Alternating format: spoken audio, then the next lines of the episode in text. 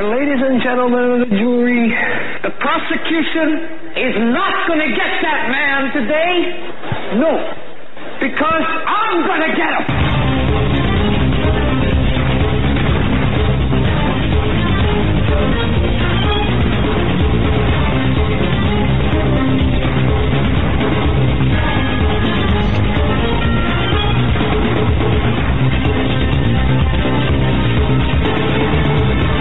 This is the Hagmann and Hagmann Report. Welcome. Welcome. Uh, just want to say hello to all of our viewers and listeners all across the world. Actually, we've got uh, numerous numerous viewers tuning in right now from Europe, from the UK, from Ireland.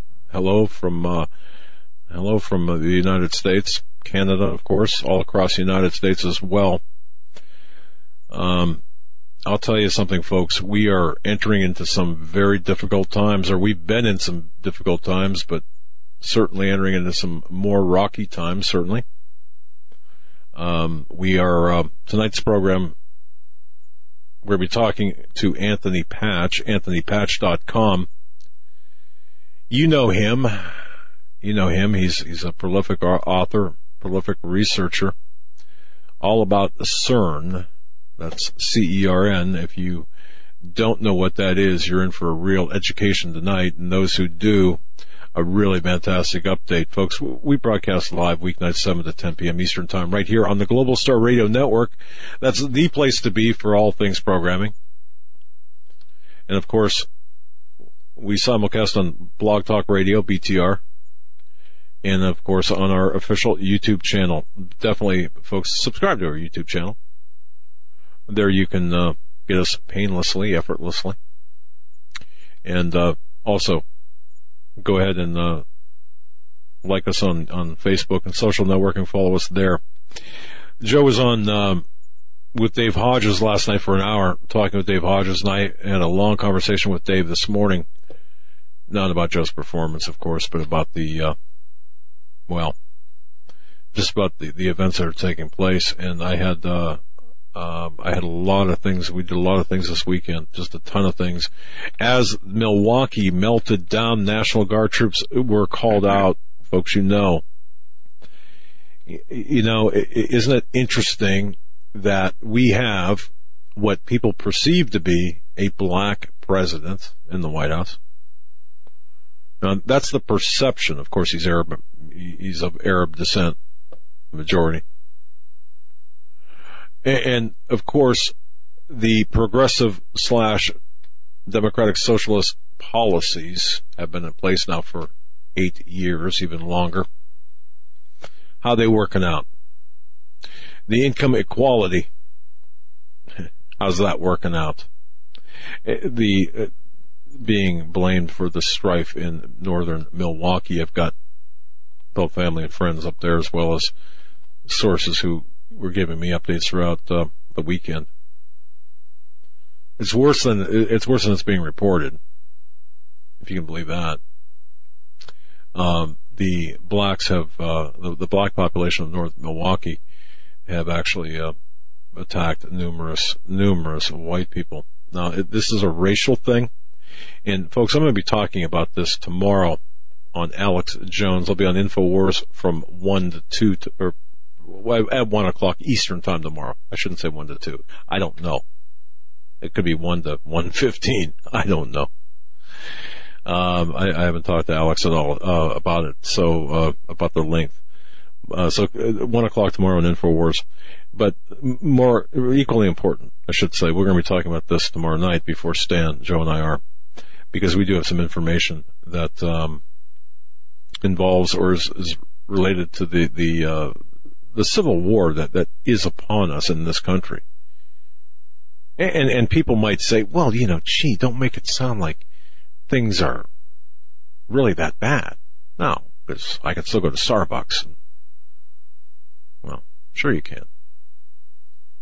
I'd advise you, you know, I mean, depending on what city you might live, you, you might want to go with uh, your concealed weapons uh, permit with your weapon. It is going to get worse, it's my understanding. At least that's what my sources are telling me.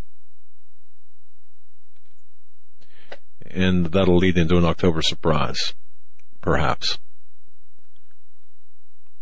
So, but uh, tonight it's all about CERN, and, and, you might ask yourself, and Joe, you it, it, look, CERN has a certain relevance, more than a certain relevance. It has a relevance in, in current events, in events that are taking place. Yes, it does. All right, and Anthony Patch is, is perhaps the foremost expert on CERN. Yeah. Um, and we got. Yeah, we were just looking here that the bat phone just had tweaked and we had to take, but anyway, yeah, he, he, so he, I mean, he, tonight it's about CERN, but don't think it's not about current events because it is. That's right. And folks, Anthony Patch is a researcher, an author, and a speaker. You can go to his website, anthonypatch.com, bookmark his site, and uh, you can follow along the program and check out uh, under Urgent Discoveries and Urgent Discoveries 2. There is some of the subject matter as well as on the front page. He's got some of the latest interviews that he has done. Um, I went through those and, and watched those today. Yep. And he's got a book coming out at the end of this month, early next month, rev- uh, revising reality that is being co-authored with Anthony Patch, Josh Peck, Gonzo Shimura, and Doug Woodward, all uh, people who we've met and have been on the Hagmann and Hagmann report. Really looking you know, forward. I'm not sure. I'm book. not sure if Gonzo's on, but uh, has Gonz been on? I think so. I think once after we met, we met all of them in Columbus. Columbus. um, Okay. a few years back. And if not, Gonz, uh, if you happen to hear this on archive, I'll bring you on. But um, anyway, But for the whole show tonight, yeah, we are joined uh, by Anthony Patch, and we're going to get into CERN. And we have a lot of new listeners and and um, some people who are new to the subject matter. So we're going to go over some of the basics, and then we're going to get into some some interesting stuff that people haven't yet heard, uh, not on this show, from Mr. Anthony Patch. Uh, not his first time here either. Mr. Patch, welcome back to the Hagmann and Hagmann Report. Well, thank you, Joe, and thank you, Doug, for having me back. It's been too long, but that's okay. There's been a lot happening, both of our worlds, and uh, the information's coming at us like a fire hose. So we've got a lot to cover tonight, and uh, CERN will be the starting point, and then we're going to go deeper. good. You, you know, you were. It seemed like you were in exile um, for a while, but uh, when I say exile, it, it, it's interesting how you kind of uh, you just kind of go deep undercover and then uh, rise back. And, and I'm, we're, we're certainly glad you're back. And many people, since your last appearance, many people have said, "Get him back on now, now, now! You've got to get him back on." And the show you did with us actually on, uh, we're broadcasting live on YouTube on Global Star Radio Network, as well as Blog Talk Radio. And that show was number one all over Blog Talk Radio for a few months. Yeah. Oh, my yeah. gosh. Yes. So, so you- you're you're a rock star in the um, CERN realm. Well, you- well, you're just a rock star. Uh, but but but but for, for new listeners, um, if you want to just kind of kind of just introduce yourself in, in such a manner that w- would make sense to new listeners and also just kind of tweak um, for again new listeners who may not be a hundred percent certain what uh, what CERN is, what it's all about. Um, if you just want to address that, at whatever your comfort level is, and then we'll get into the meat of the program. Sure. Well, thank you. Yeah, I've spent oh, at least 30 years studying uh, the development that's we now call the Large Hadron Collider at CERN. But CERN started in 1954, and it's always been of interest to me. And about 30 years ago, I really started to focus on it. And then when in 2008 they fired up the collider for the first time, um, I really kicked my research into high gear and went down a lot of rabbit holes of research, got into quantum computers, looked at DNA research along with the particle accelerators. And this has really been a culmination of looking at multiple disciplines in science, but really in a nutshell, what I try to do specific to physics is to take the arcane language that the priesthood of scientists and engineers operate with, take that arcane language of science and translate it for the everyday person and put it in some context that's, that answers the question, what's in it for me? what does it mean to me on a daily basis?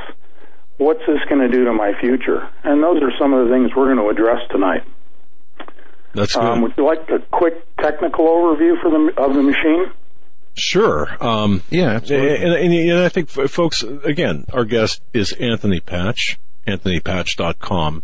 Bookmark that website. Take a look at what he's got, the vast amount of information, but, but definitely, uh, Mr. Patch, give us a technical overview because we ha- we do have scientists listening and we have people who know a lot about stuff. Yeah, that's great, and I get a lot of great information from listeners who uh, send me emails all the time, not only with questions, but they send me leads on new information from their areas of uh, expertise, and so it's it's really kind of my job is to pull it together for everybody and to synthesize it down into some you know elementary points. And specific to the machine at CERN, we're talking about a ring-based particle accelerator that's 27 kilometers long that accelerates um, subatomic particles, protons, electrons, ions of lead, to near the speed of light. And they do that by creating what are called particle beams.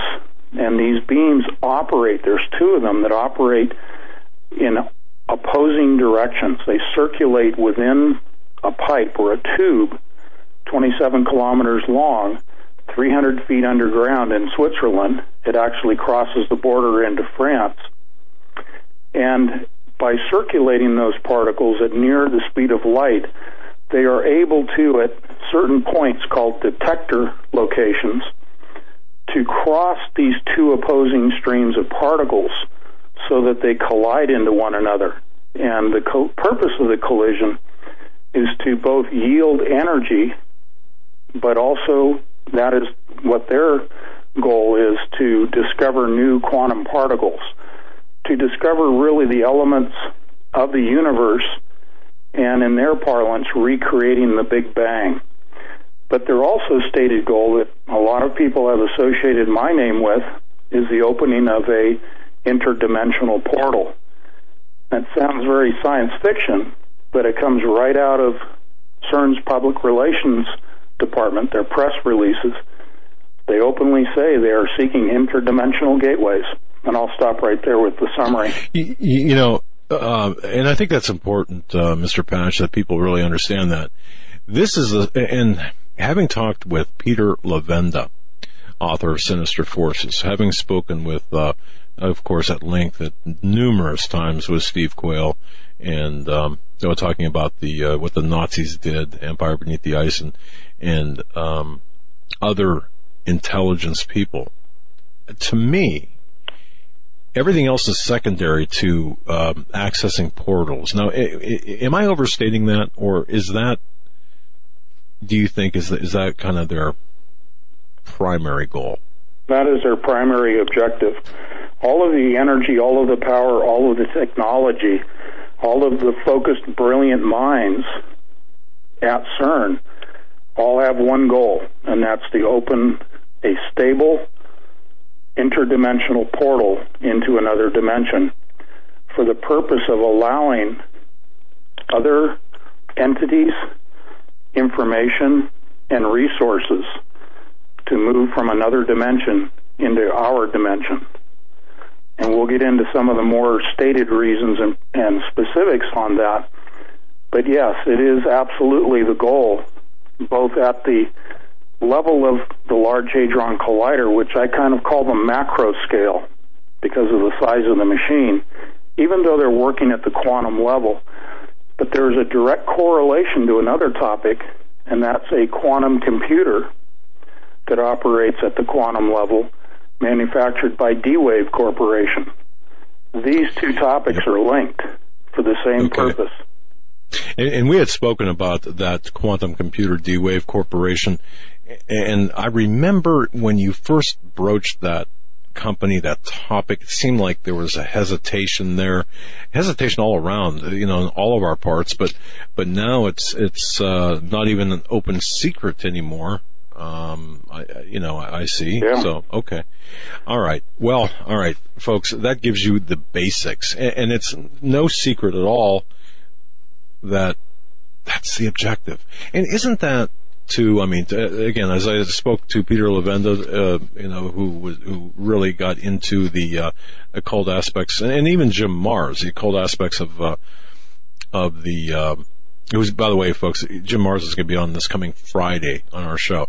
Uh, but, but, even Jim Marrs saying, you know, there's an occult aspect of the Nazis, and of course, um, you could you could see it. I mean, so so, so this is actually kind of a, a rooted back into the Nazi era in, in American uh, cooperation as well, huh? I mean, all of this yeah. is connected. Yeah, definitely. And, I mean, you can go back to the Bell, the Nazi Bell Project, and this they also were circulating red mercury at high speed in opposing directions and colliding, and they were generating synchrotron energies, which killed a lot of their researchers in the initial phases. Synchrotron energies or X rays and gamma rays, and killed these scientists. And it's the same on a very small scale. It's the same uh, theory and practice in physics as you see at CERN today. So CERN is an outgrowth of that research, and the Nazi research was an outgrowth of Tesla's work. Right and, that's important for people to, to understand. I, I really believe um, how all of this fits together and, and, the relevance for today. So, if they're trying to, and I guess one more step, uh, we'll take one more step from the uh, conclusion. If their goal is to, um, if their goal is to open portals and access other dimensions, obviously, what's their larger objective for doing so? Do they want to bring in or send out? Do they want to bring in bad things, obviously, or, or you know, um, I mean, what, what what do they expect, or don't they, or sure. maybe, you know? Well, or, they're they're operating in under a very strong delusion. Um, they've been deceived, and they are actually are believing that the work that they're doing is beneficial to mankind as a whole. And I want to underscore that by saying I don't have any ill will towards anyone that's involved in this research. I feel sorry for them because they've been deceived. However, understanding that, their thinking is that they are believing the grand old lie put forth by Satan himself in the Garden of Eden that ye shall be as gods. They're seeking immortality. They believe the information, the entities, the resources that will be coming through will help them achieve that goal, that ultimate goal of defeating death. And if you look at the venture capital money in Silicon Valley in California, where that money is going to, it's going to that same goal of defeating death. The elite, the moneyed, the scientific world is all pushing towards the direction of defeating death, achieving immortality, and they believe by opening this portal, they will gain information, knowledge, and power to achieve that goal. Very interesting.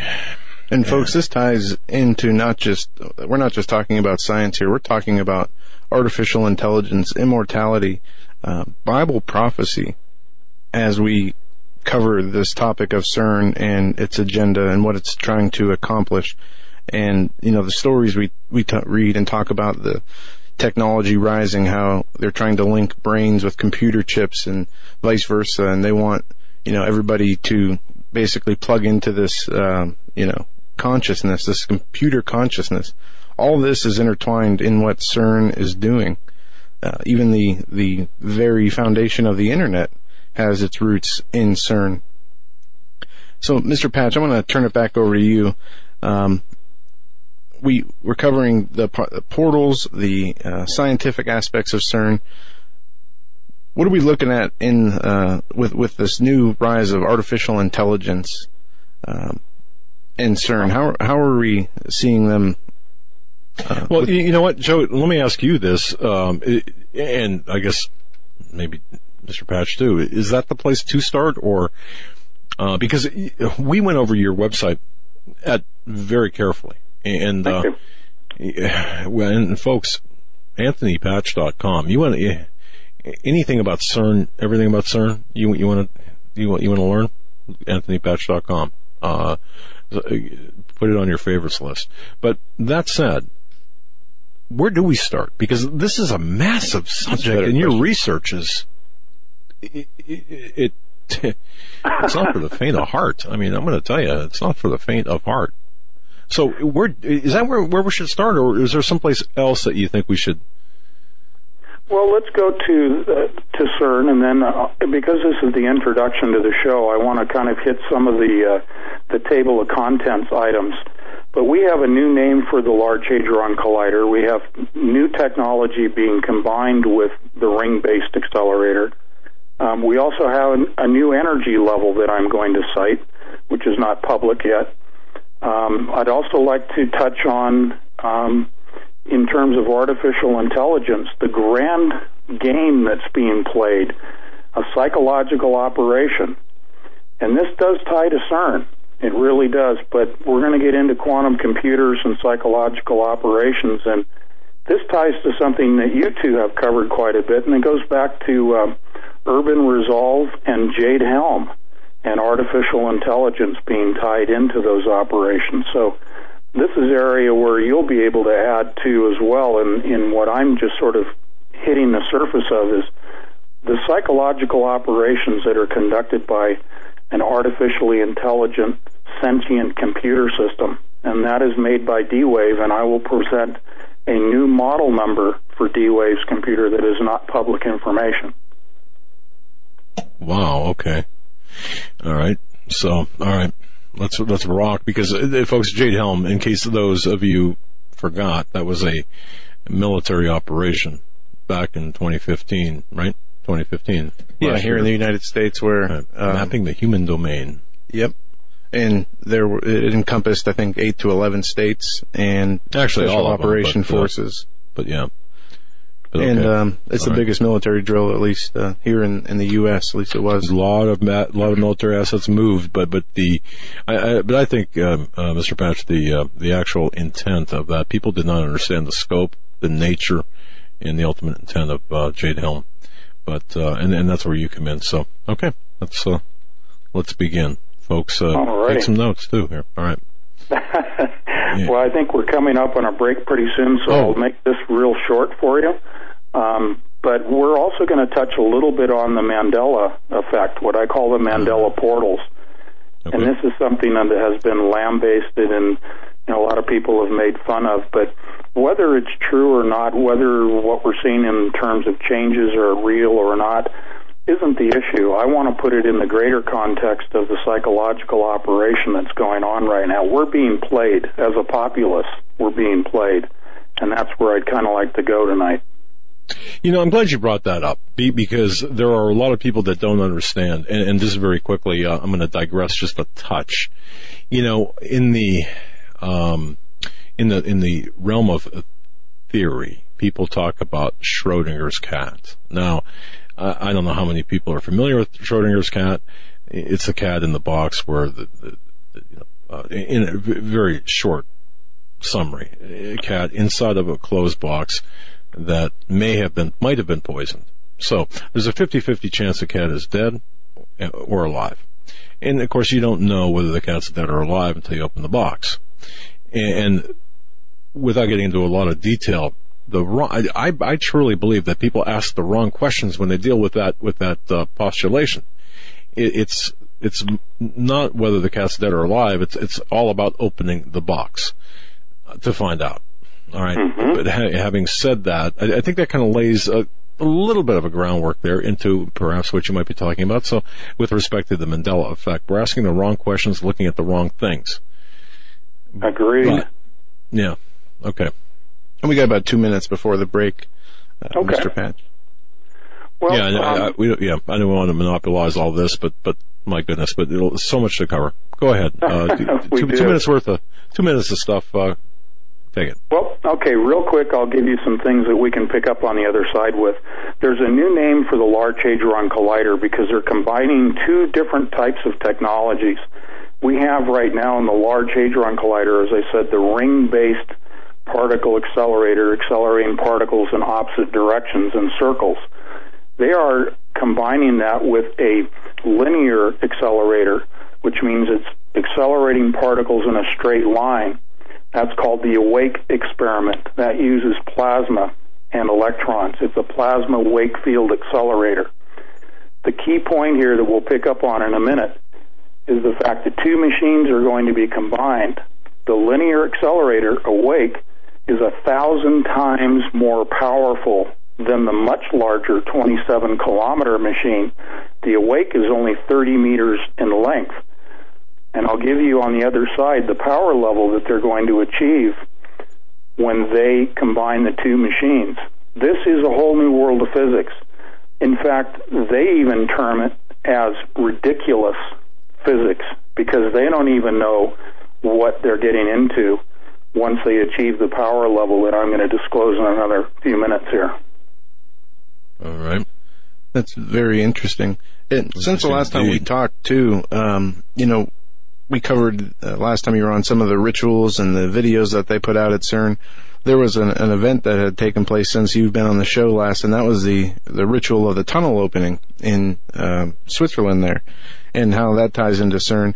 We're talking about CERN, the Mandela effect, immortality, AI, and the Awake experiment, which we're going to hit on first on the other side with Mr. Anthony Patch. Visit his website, anthonypatch.com, bookmark that site, and check out his latest book that will be coming out at the end of this month, Revising Reality, co-authored by Josh Peck, Douglas Woodward, Gonzo Shimura.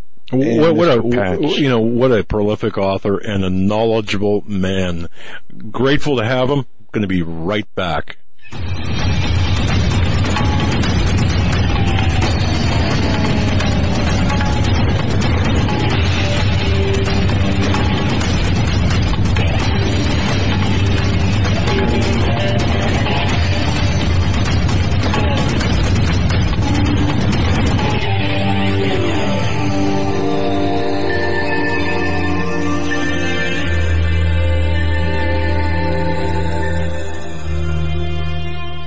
Yeah, can you tell that we mean business? This is a Hagmann and Hagmann report. Doug Hagmann, Joe Hagmann together. Something I like to call America's premier father-son investigative reporting team. Tonight talking with Anthony Patch, anthonypatch.com. Visit his website. Definitely visit his website. It's worth the stay. I guarantee you, you're going to be, you're going to be there a while. And the subject is CERN. Now, before you start in your mind thinking, well, wait a minute, we had civil societal breakdown to some extent in Milwaukee yesterday. And of course, we've got all this political theater going on. Well, why aren't we talking about this? Because, well, this is the underlying basis for everything we see going on today, uh, uh, at least one segment of it, I should say, of the underlying basis. Folks, uh, before we get to Mr. Patch, I want to mention that, that this segment brought to you by MinutemanStove.com. That's MinutemanStove.com. Visit MinutemanStove.com and take advantage of their offers there.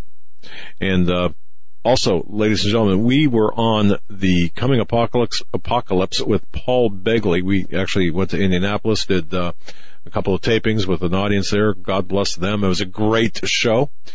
That's now up on YouTube, at least the first segment. Go to HagmannReport.com, HagmannReport.com. Scroll down a little bit, and you'll see in the newsfeed there where it's up Thanks, JD, for doing that. All right. Um, Joe, I'm going to toss it over to you. Okay. Um, let's get into this and give Anthony the full segment now because, uh, we need to talk about that. Oh man. Yeah, there's a lot to get into here. And if, folks, if you're like me and you go to anthonypatch.com and start reading some of his stuff and you get lost because you don't have a good understanding of, of this stuff, well, you're in the same categories me. Do, do we go but, blah blah blah blah blah blah? Is that what we should do? That's but right. uh, before the break, uh, Mr. Patch was explaining the two different types, combining two different machines from the LHC and the Awake experiment. Or, I'm sorry, the Awake yeah, Awake experiment. And um, Anthony, if you could uh, continue uh, explaining exactly what's happening here with the combination of these two different uh, technologies. Yeah, um, essentially they have identified a power level that they need to achieve in able to open this dimensional portal. Now we're talking about quantum physics. We're talking about at the quantum level. And we're focused on particles called strangelets. These are quarks bound by a force called a gluon force. It takes a certain amount of power to break that force, and they've identified that power level. In order to get there, they need more powerful accelerators. The ring based accelerators, they are limited by the power of their superconducting magnets. And in order to reach the threshold that they need to open that portal, they need a linear accelerator with an entirely different form of technology to accelerate particles. Um, what we're talking about here is taking electrons from one of the circular pathways, moving it near the speed of light, and feeding it into a straight line linear accelerator, sort of like taking a cartridge, a cartridge and a bullet, and feeding it into the breech of a cannon coming in the backside of this linear accelerator with pre accelerated particles. Then they're going to accelerate them again within this 30 meter accelerator. By doing that, they're going to jump a thousand times in their ability, in their power, in their speed that they can achieve with these bullets. More specifically, they're getting to not exceeding the speed of light, but they're increasing the mass, what's called the the resting mass and the center of mass of the accelerated particles. Think of it this way. You take a bullet and you accelerate it. The faster it moves, the heavier it gets. It gains in mass. So you're not only moving faster, but you're moving with heavier particles, and then you collide with a target. In this case, they're not colliding with other spinning or rotating particles. They're actually going to a fixed target, and the fixed target will be composed of these strangelets, the most powerful explosive in the known universe. And they're going to detonate that. And when they detonate that, it opens the portal. And I'll try to my, make my answer short so you guys can jump in here, so I'll stop right there. All right. Uh, well, my first question is you, you had stated that the faster an object moves, it gains in mass. Is that what you said? Yes. In the world of particle physics, you're increasing the inherent mass, what they call the center of mass energy. Okay. All right. Now, I don't know enough. Honestly, you know, I, I might say that this is above my pay grade, but okay, I will stipulate that to be the case in the world of uh, part, uh, quantum physics, particle physics, whatever. Okay, all right. So the the explosion of strangelets. How, how long? Uh, how long would a um, would this opening be sustained if it's number well number one would it be successful is it guaranteed to be successful could it go sideways backwards could it uh, have horrendously bad effects that are unexpected has it been done before and how long could, could a could a portal be sustained by one event like this? Mm-hmm. Are, are those legitimate questions? Sure. They are okay. definitely, and we are going to be talking because, like yourselves, I also am a born again Christian, and I operate from the perspective of being led and having information revealed to me through the discernment of the Holy Spirit. I'm not a prophet, I'm just a regular guy but definitely I've been led to certain revelations, and quite literally, I'm citing Revelation 9 1, the key to the bottomless pit. And in a few minutes, I will define what that key is. But to get back to your specific questions, the portal will be open and stabilized as a fixed portal long enough to allow the opening of the abyss, the bottomless pit, and allowing the locust army of demons to spill forth from that bottomless pit. And therefore, it requires a certain stability of that opening. That is controlled, that is governed by the adiabatic quantum computer, the quantum computer made by D Wave. And I will, in a few minutes, give you the new model number for that. But this has to do with an opening that is stabilized and allowing demonic entities to enter our realm, to enter our world.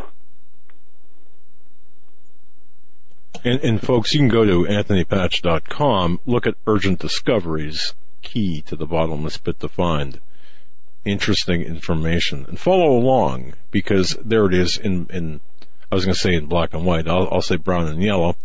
At least my eyes show that. um, but, but okay, okay. Um, all right. So we are looking at a prophetic, well, we're looking at prophecy here. Yeah, the, the bottomless pit is talked about in Revelation chapter 9 verse 1.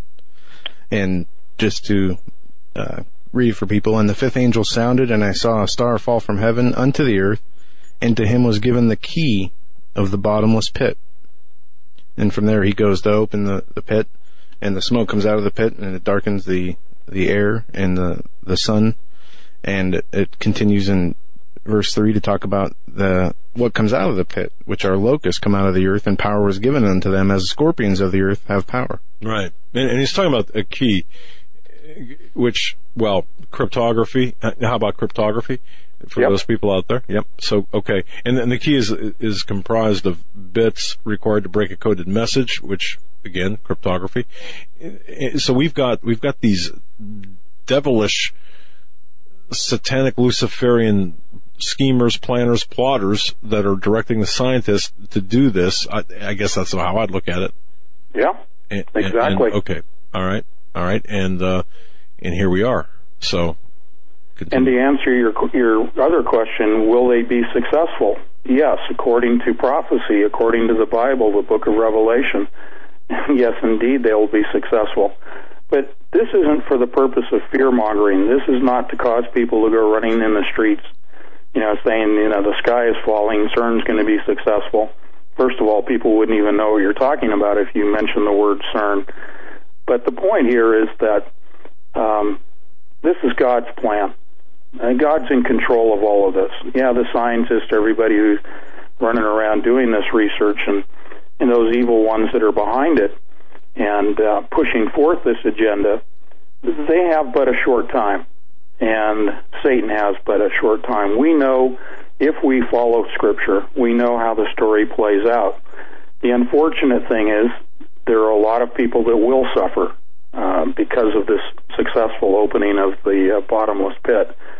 And this serves as a warning. This is the bigger sort of pulling back from the, the details of our topic tonight as to what motivates myself, what drives me to bring forth information from physics and the greater world of science, and that is to show proof to people that the world is is being changed.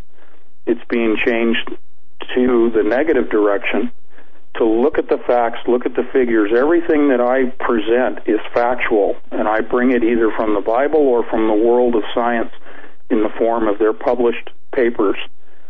So, what we're talking about here is evidence of evil. You can look at the Large Hadron Collider. You can look at the other forms of science that we're talk- going to be going into tonight and see the facts and see the evidence and say, well, I guess I have a choice. I either get to go with the light, go to Jesus Christ, go to God, or I can go the other direction, which is to Satan.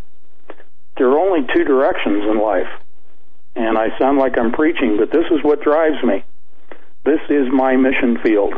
I'm taking science and using it as facts and as evidence to bring people to Jesus Christ. We appreciate that. Absolutely. And, um, you know, I would have, wouldn't have thought that, uh, somebody who's an, an, expert in quantum physics and, and, uh, CERN and, and science, um, you know, that doesn't yield much, uh, in, for the body of, of Jesus Christ, but you're definitely an exception, uh, in this area and field of expertise because you're taking their science, their information, and using it to show people, yeah, yeah, inform and and ultimately inspire, especially inspire people to get back to the word. Okay, um, continue. Uh, because now, now, we're talking about the keys of the bottomless pit. We, we define yeah. them, I suppose, to some extent. Now, you, you, it's interesting because on your website, anthonypatch.com, folks, uh, under urgent discoveries, you can follow right along with this. Uh, the key, literally, is the model number of the adiabatic quantum computer from D-Wave. And there is the crossover connection between CERN and D Wave. And I don't believe anyone else out there has made the connection that I made almost two years ago publicly. And that sort of got me in trouble with D Wave, and they sent some of their guys to talk to me. But that's another, uh, you know, footnote in history. But the point is, Wow. the key. I don't. I haven't been able, and you guys are excellent students of Scripture. Can you define from Scripture or find in Scripture an actual tangible definition to the word key? Because I haven't been able to, and that's why I went to quantum computing and to codes to look for that answer. So I'm sort of throwing the question to you. Um, using a program on the computer, eSword, it gives you uh, the Strong's Concordance, which gives you Greek and Hebrew definitions. Now, from uh, Revelation 9 1, the word key is G2807. Uh, Kalis in the Greek, which it says a key as shutting a lock, literally or figuratively. The root of that uh, it goes on to say to shut up or shut in or to close. Um, And aside from that, So I uh, envision a, an actual kind of like a key. Uh, well, not literal key, but necessarily, but but yeah, okay, something that functions. an opener also uh, in the Yeah. Hebrew six six oh five, um, and when that goes back to the root um, to open wide, figuratively or literally, specifically to loosen, to begin, to appear, break forth, draw out, let free, loose or open. Yeah, okay, simple. Yeah. Like and so I I take it to may, maybe a more modern definition. And this gets into cryptography and cryptology, the study of codes, the using of codes. Because I began to look at why would they use a quantum computer to open parallel dimensional portals because later on in my website, as you scroll down, you'll see that I'm quoting their chief technology officer, Geordie Rose, and we'll get into some of those quotes in a minute. Um, and I appreciate you giving me three hours tonight because there is a lot to cover. But they used that machine, that adiabatic quantum computer, which I first started looking at in 2003. Their stated goal was to break a code. It's called Shor's Algorithm 2048 that's a whole page of numbers, and it's to break it down to its prime numbers, its prime factors. It, would take thousands of years for a even transistor-based quantum computer to break that code, but they broke the code with the adiabatic quantum computer. And I began looking more deeply into this, and I realized what the key was. The key was comprised of bits, computer coding.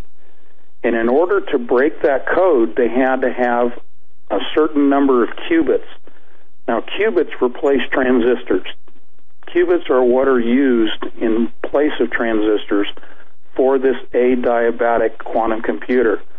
You had to have an equal number of qubits in the computer to break the code, to break the key to open the bottomless pit. That information is only privy to one model computer. The actual key is the 4096. Now, they've only talked about a certain number of, of models of computers.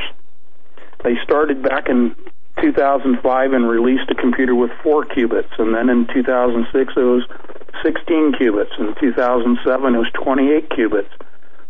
In 2010 they jumped to 128 qubits, and they sold that to USC and Lockheed. It's called the D-Wave 1. And then in 2013 they sold a model 512, that's 512 qubits to Google and NSA. They called that the D-Wave 2. Now they have the 2X, which is over a thousand qubits. It's 1,024 qubits. They also have one that they've publicly talked about, which is the 2048, the 2,048 qubits. In the mathematical prog- progression of the model numbers, today we now, and they've not made this public, but it is the 4096. That's the number of qubits in the m- computer, and that's the number of bits in the key. The key is made up of 4,096 bits. They need to crunch those numbers in order to unlock the bottomless pit. I'll stop there. So, th- okay. That's a lot to throw at you. I'm well, sorry. well, you know, when you when you think about this, it, it, the the how how we've come arrived at this point in time with knowledge doubling. You know, it, it was at first every ten years, and now it's it seems like we're, knowledge is doubling every every every hour. It, you know, it's an incredible. Um, Yeah, to the point where computers, I mean, 10, 15 years ago, were had the green screens, or back when I was in high school, um, you didn't have, you know, the very DOS beginnings of the, yeah, very beginnings of the internet. To now you have, you know, more memory in a small phone than what you had, um, you know, in a supercomputer In 15, Apollo 20 11. years ago. Yeah. Okay, is, but having said that, so, so now, all right, w- this computer has the not only the ability but has function to unlock the encrypted, um, th- th- this encrypted. Um, Information. well, yeah, okay. Eh, eh, who, who encrypted it though? Was is this? Um, a- again, pardon me, I'm, not sure I know exactly what questions to ask, but are we looking at uh, similar to? And I'm, I'm trying to find a, a an analogy that would let's go to the ta- let's go to the Tower of Babel and the confusing Okay. of the languages. All right. because the correlation's been made um, by myself and many others, the Large Hadron Collider to being a modern version of the Tower of Babel, which is Okay. theorized to have been, you know, attempting to reach to heaven or to, um, you know, open portals into other dimensions. And the languages were confused by God as punishment for doing this and the destruction of the Tower of Babel at that time.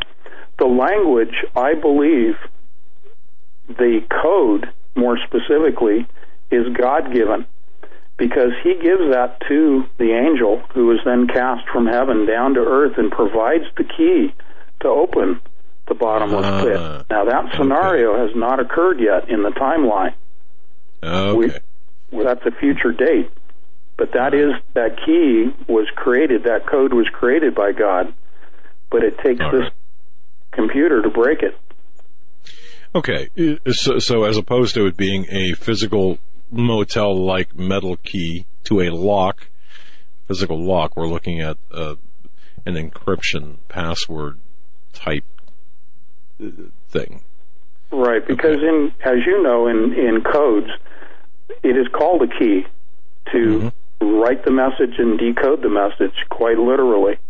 And this is part of where I went to the RSA encryption and looked at the correlation of RSA encryption to Shor's algorithm. If people want to type that into Google, you'll see the RSA encryption, which is used worldwide for um, secret transmissions and communications, is based on Shor's algorithm, which was the primary purpose for building this quantum computer in the first place, was to break Shor's algorithm. They've already done that. Now they know, as a further development, that they can break the key, the code to the bottomless pit.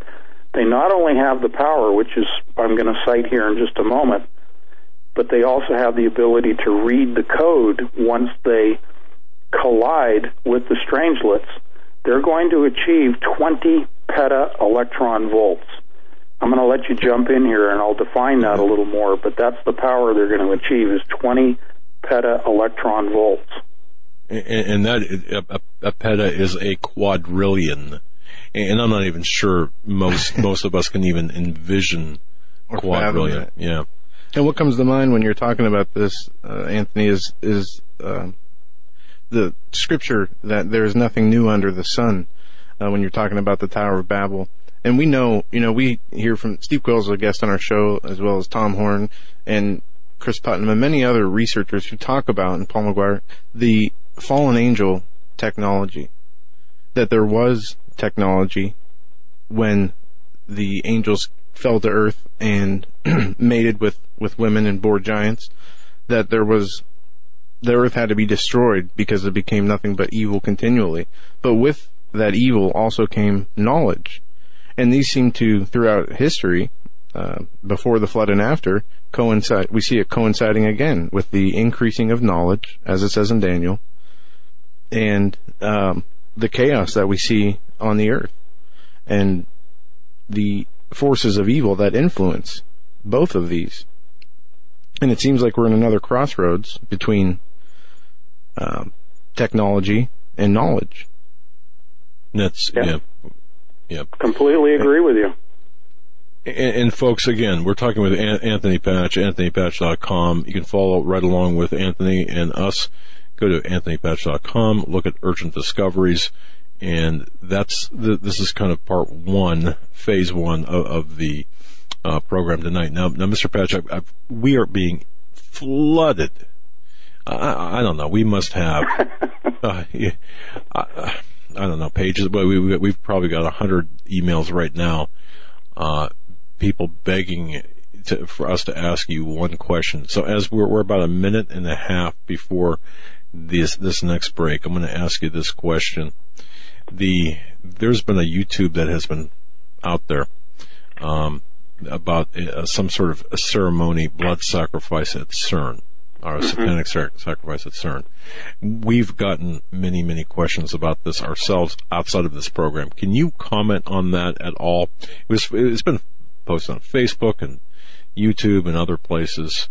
Um, yeah. The authenticity, legitimacy of this particular video. Have you seen it? I, I have. Thoughts? I have. It's utter nonsense. Right. Um, I'll, I'll give you a reason for that. The statue of Shiva is in a public area. Um, certainly, this is a hit and run um, event in which these young kids, it appears to me, um, got in before they were noticed, performed their little ritual, and got out before they were caught. But it is a public area, so it's not a big deal if there was really a ritual that was going to be performed, it would be done at the Gotthard Tunnel. Okay. I'm right. I'm I'm making a joke there. I'm sorry. We're getting well, into that the Gotthard Tunnel, but the point is, it would be done behind closed doors. It would be done underground, and um, if you look at the person who uh, supposedly is holding a knife, um, this person is wearing running shoes. I mean, give me a break. Now, this is all contrived nonsense. All right. Yeah, it seemed kind of kind of odd to us. I I yeah. saw the video. I sent it to my dad and said, "Check this out." And the the question I had is, why is the guy filming look like he's in a in a hood himself? You know, behind the window there. Yeah, I just but, I don't know. But yeah. uh, folks, we're we're talking with Anthony Patch. His website is anthonypatch.com. Bookmark his site. I don't know. Can people pre-order your book, Mr. Patch? Yes, absolutely they can. If they'll use the contact tab, uh, go ahead and send me their information. And uh, what I'll do, rather than taking any monies, I'll just put them on a list. Uh, if they'll include an email or phone number, I will contact them personally. Uh, and then we will go ahead and arrange for orders to be taken. But we're just going to take names right now. Excellent, folks. you can do that at anthonypatch.com. His newest book going to be coming out, co-authored, uh, Revising Reality, coming to you by the end of this month. Definitely on our reading list. We're going to be right back. Stay right where you're at.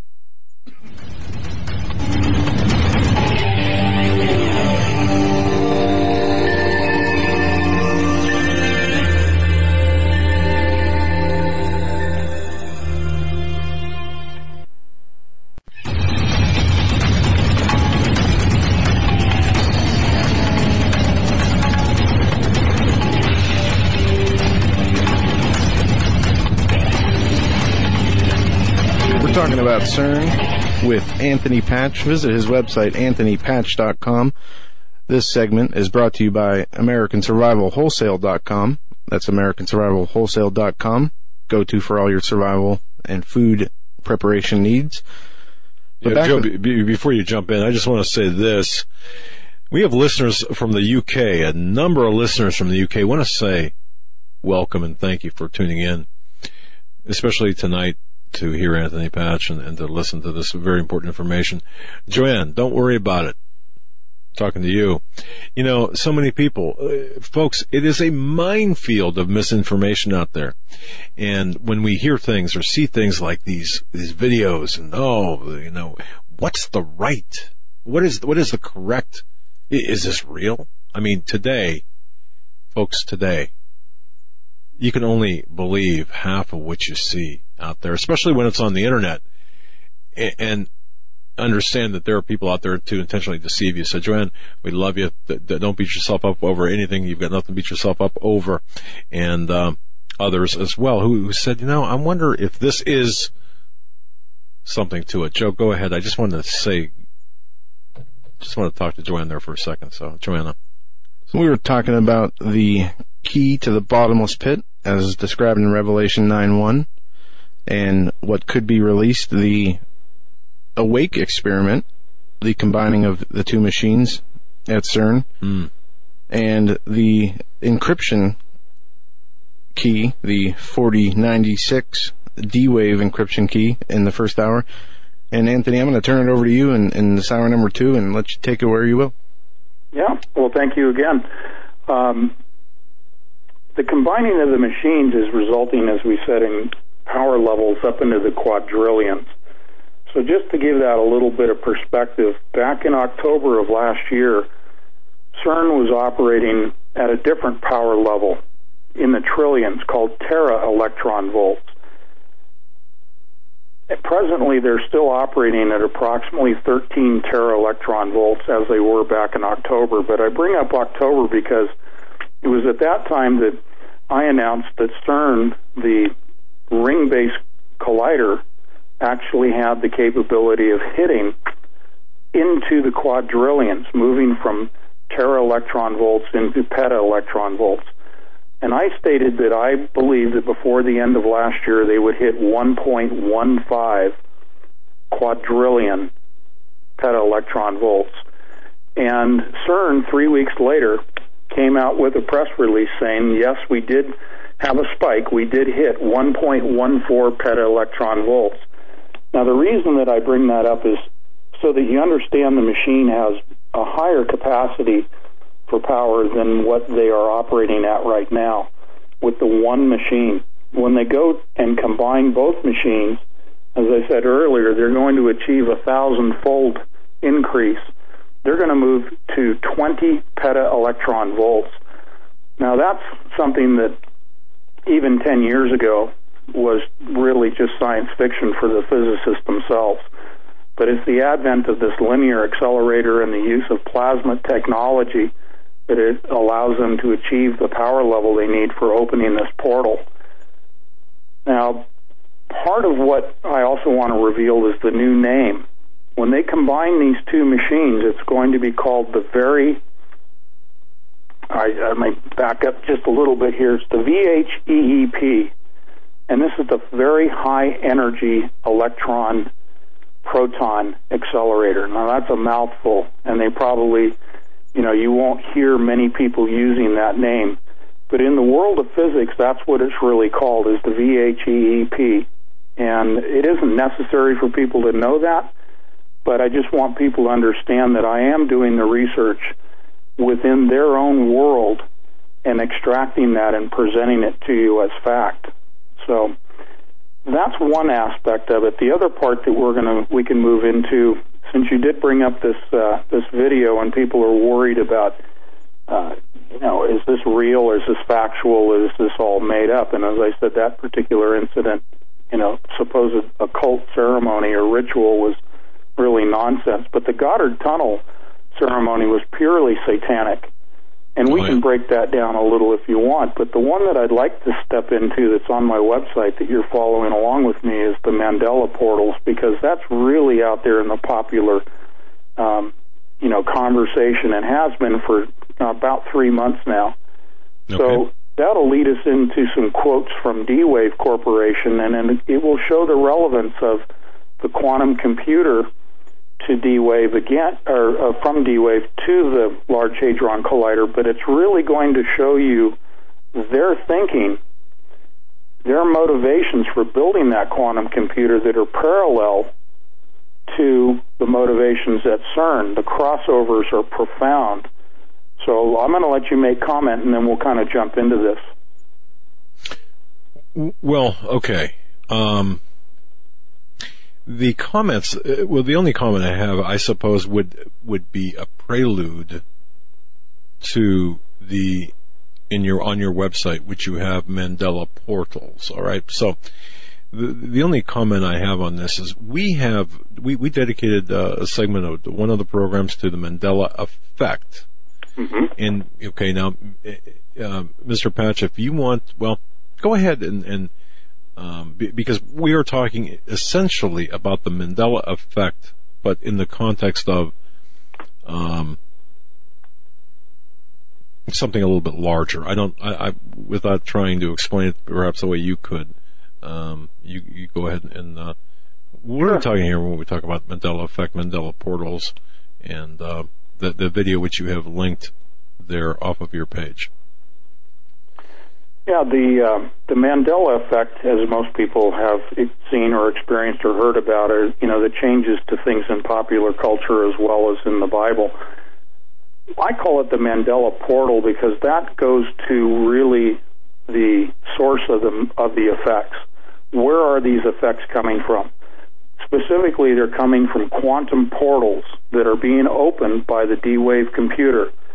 Now, the video that's linked in there, and I've got some quotes that I've written on my um, Urgent Discoveries page, are the Chief Technology Officer from D-Wave, Geordie Rose. So I'm not speaking out of turn. I'm simply citing what D-Wave is talking about. They are talking about parallel universes. They are talking about opening portals at the quantum level. In fact, that is at the heart of how the quantum computer operates in the quantum world. It operates interdimensionally. They use a programming process called um, combinatorial optimization, which means they take all known possible solutions and they take those in a combination and they program that through an interface through the computer utilizing quantum tunneling and I have that on the page as well. I explain quantum tunneling.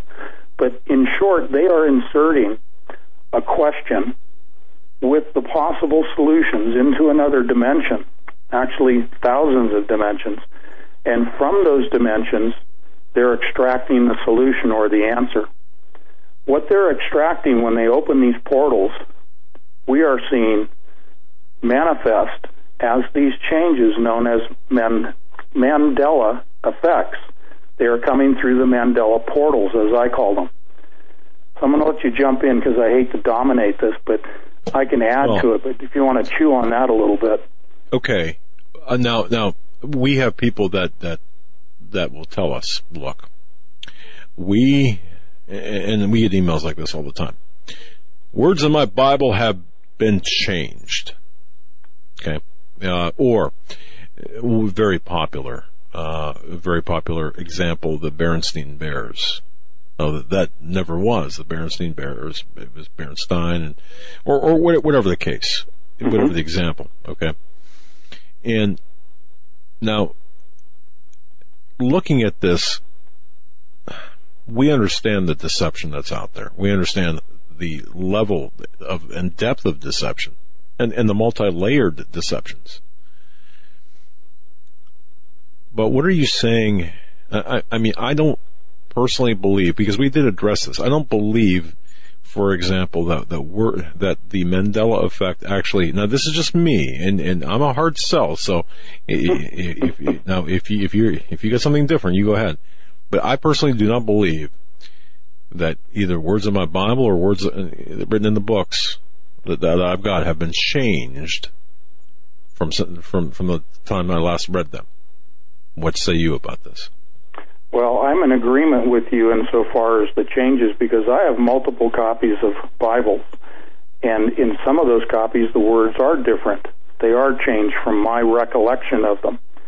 Right. However, what I will sidestep and say is don't focus on whether the changes are real or not. Just like you mentioned at the top of the show, Schrodinger's right. cat. Bingo. Right. we open the box to look at the cause and effect. It isn't whether there's a cat in the box and whether the cat's alive or dead. It's not the issue whether the words have been changed or not. The bigger issue is we're being played. What I mean it. by that, there's a grander psychological operation at play here, and we'll get into that in more detail. But the point is, we are being observed. We're rats in a maze. This is a process of observing the pebble in the pond. If I claim to have changed a scripture, what will be the reaction of people that become aware of that supposed change? Whether the change took place or not, if I put out into the public consciousness the perception of a change, how does that play out in terms of human behavior? This is the modeling of human behavior. This is the building of algorithms for the self learning, the self teaching of the artificially intelligent sentient computer built by D Wave. They have one model, the 2048 came out last year, and now the 4096. Both of these are sentient, both of them are artificially intelligent, self learning, and they need algorithms to learn. They are building algorithms of how people around the world respond to inputs into our reality. This Mandela effect through the portals is just the tip of the iceberg. There are thousands of changes that have been occurring to our reality caused by the accessing of this computer to thousands of interdimensional portals. And I'll back that up with some quotes from Geordie Rose from D Wave. People can go to my site and look at them, but I'm going to let you jump in. Well, f- folks, the what Mr. Patch just said is is perhaps one of the most important, in my estimation, one of the most important keys. Forgive, pardon the pun there. Keys to understanding really the bigger picture of what is going on all around us. We, and as Mr. Patch said, we are being played, and our reactions are being mapped out. Does that sound familiar? Does that sound like maybe Jade Helm mapping the human domain to, to take it down to a microcosmic level relative to to what we're talking about, perhaps? So, so, and the only other thing I'd have to say is, doesn't Anthony Patch remind you of the the guy on that that uh, what was it the the show Numbers about ten years ago or however long it was? Very very popular show numbers on uh, syndicated television or uh, network television. The, the, the guy that would, uh, it was again a very popular show, but the guy that had all, all of these great equations and he'd end up throwing out like a handful of paper clips on the floor to illustrate a point. To me, that that's Anthony Patch. And, and, and you know, he, he makes the complex sound simple to us and it takes a, it really it takes a very intelligent mind to do that. And I want to thank you for that. But but, but go ahead and continue. Be- This is fascinating. Well, good. I'm glad it is, and thank you Wow. for your kind words.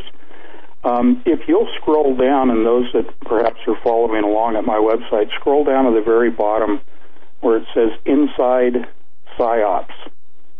And we'll come back to Geordie Rose and some of the quotes from the video in a moment. But I think it it's it's germane to what you're talking about here because I really think in the bigger picture, if we understand not only the psychological operation of behavioral modeling relative to the Mandela effects, but let's go to something even bigger. And you may have run into this. You had your um, promo going about uh, stained by blood, and I will definitely get a copy of that. But you mentioned in the promo mind control, and that's really what we're talking about here. And there's an there's a program, and there's two links on my website there's a program called the Sentient World Simulation. That's SWS. This is the program, this is the system that is employed and this comes right out of Purdue University, and it's tied in with D-Wave. This is the system that was involved with Jade Helm. So when people talk about, well, there was an artificially intelligent computer, a sentient computer that was involved, this is the system that that computer employed to look at how people responded to inputs into their environment. They call it granular. There's a macro granular effect and a fine grained effect, which is personal and individual. The point is, is that within a computer, a sentient computer, they're creating a copy of our world, a mirror. And again, it sounds like science fiction, but this has been running since 2006 and it's run by Department of Defense, NSA, etc. And this is a continual program. It's running 24 7. And it is a simulation of our world in which they're able to put in certain types of stimuli and then run it through and crunch the numbers to predict the future behavior of people. This goes right back to one of the foundational goals for building the D Wave computers and I'll give you a very quick example of that. It was for predicting the stock markets and the commodity markets for the purpose of profiting from it. Why doesn't that surprise me? Why else would? of course. Go ahead. You want me to continue? Oh, please. Yeah. I mean, it, well, I it all makes sense. too. You know, it, it all it all makes sense. We why else would somebody go to all this trouble? Go ahead. Okay. So those were proof of concepts. I mean, it wasn't necessarily that they wanted to dominate the, the, the trading markets, but it was a proof of concept to see if they were on the right track with the development of this computer system.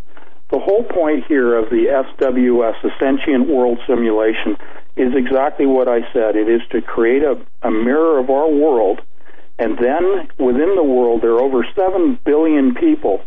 They represent each person on the planet as a node, and they replace that node and the name of that node, that person's name, with an avatar, and they call that an avatar agent. They track the behavior, but they also predict the behavior of each one of those avatars. So they can affect the world economically, they can do it militarily, right down the line.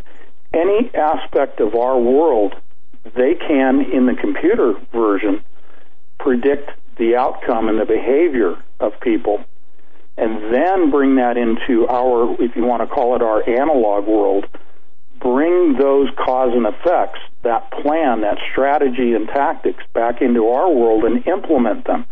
That was one of the reasons for Jade Helm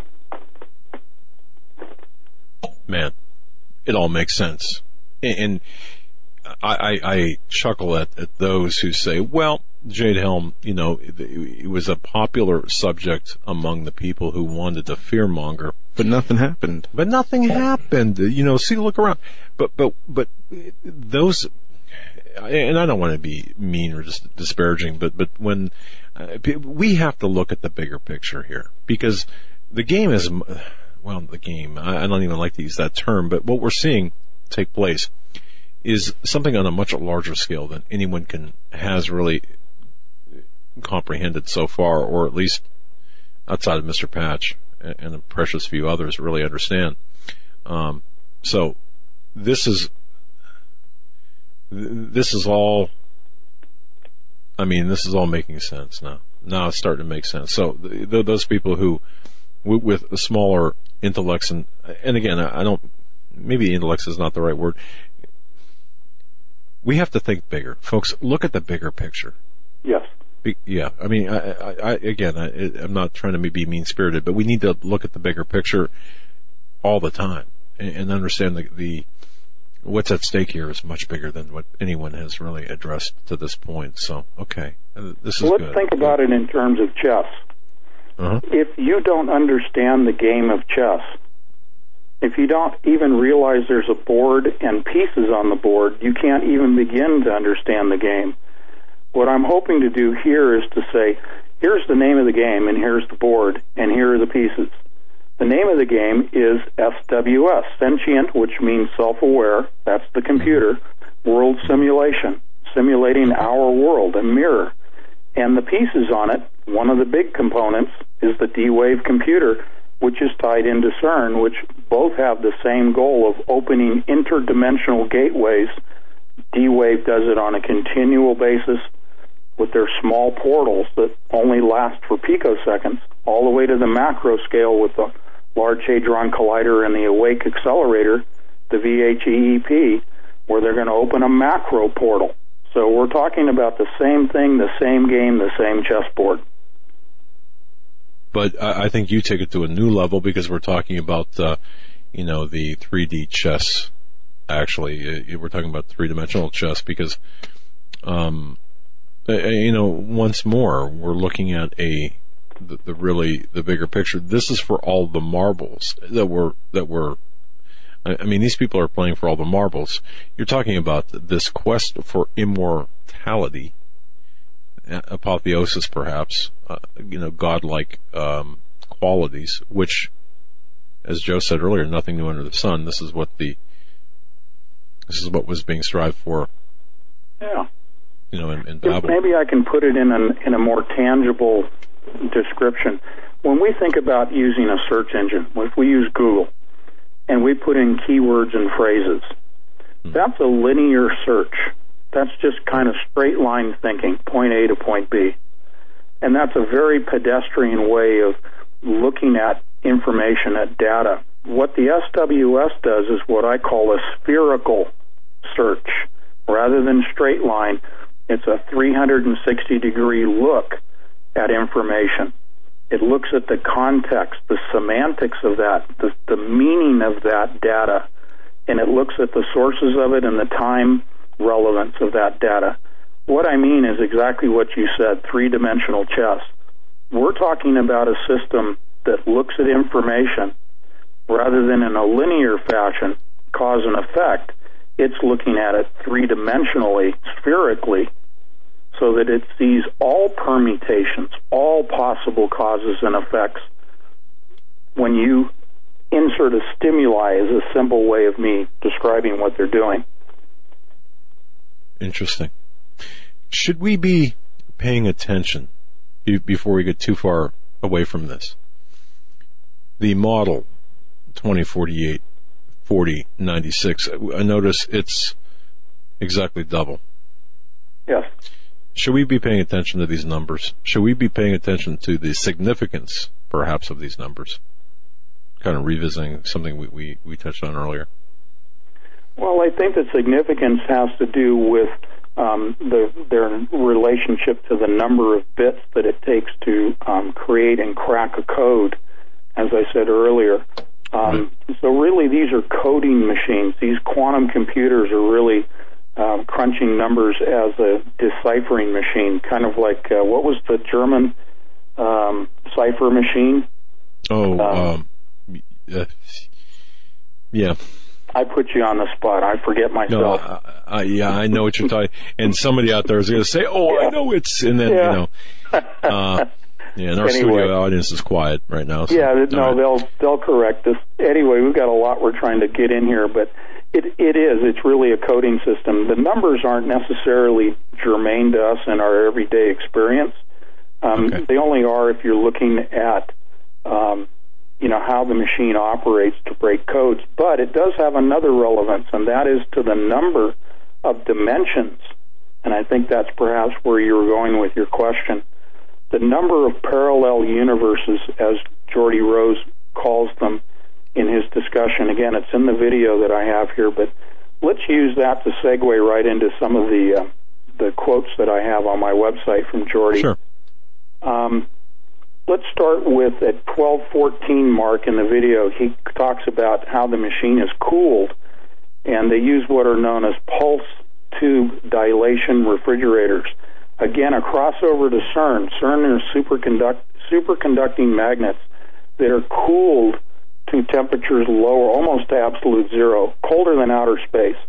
Even Geordie Rose says that their qubits, their computer is cooled in a similar fashion to a hundred times colder than um, interstellar space, as he calls it. But he said these pulse tube dilution refrigerators, when you stand next to the black cube enclosure of the computer, it sounds eerily like a heartbeat because it beats once per minute. Now, a few moments Wow. later, he says, when you're standing next to this and listening to the heartbeat, it feels like an altar to an alien god. Now, I ask you, what scientist, what computer nerd, if you will, ever uses an analogy of an alien god? Man, It's the first time I Hey, heard it. Anthony, is stay right there. Folks, stay right where you're at. We're talking with Anthony Patch, anthonypatch.com. Go there now and go to Urgent Discoveries, that section, and follow along. You're right. By the way, Enigma, thank you. Enigma Thank you machine. Thank you, There yeah. you go. The Turing, Stay Alan right- Turing. Right there, that's right. Stay right where you're at.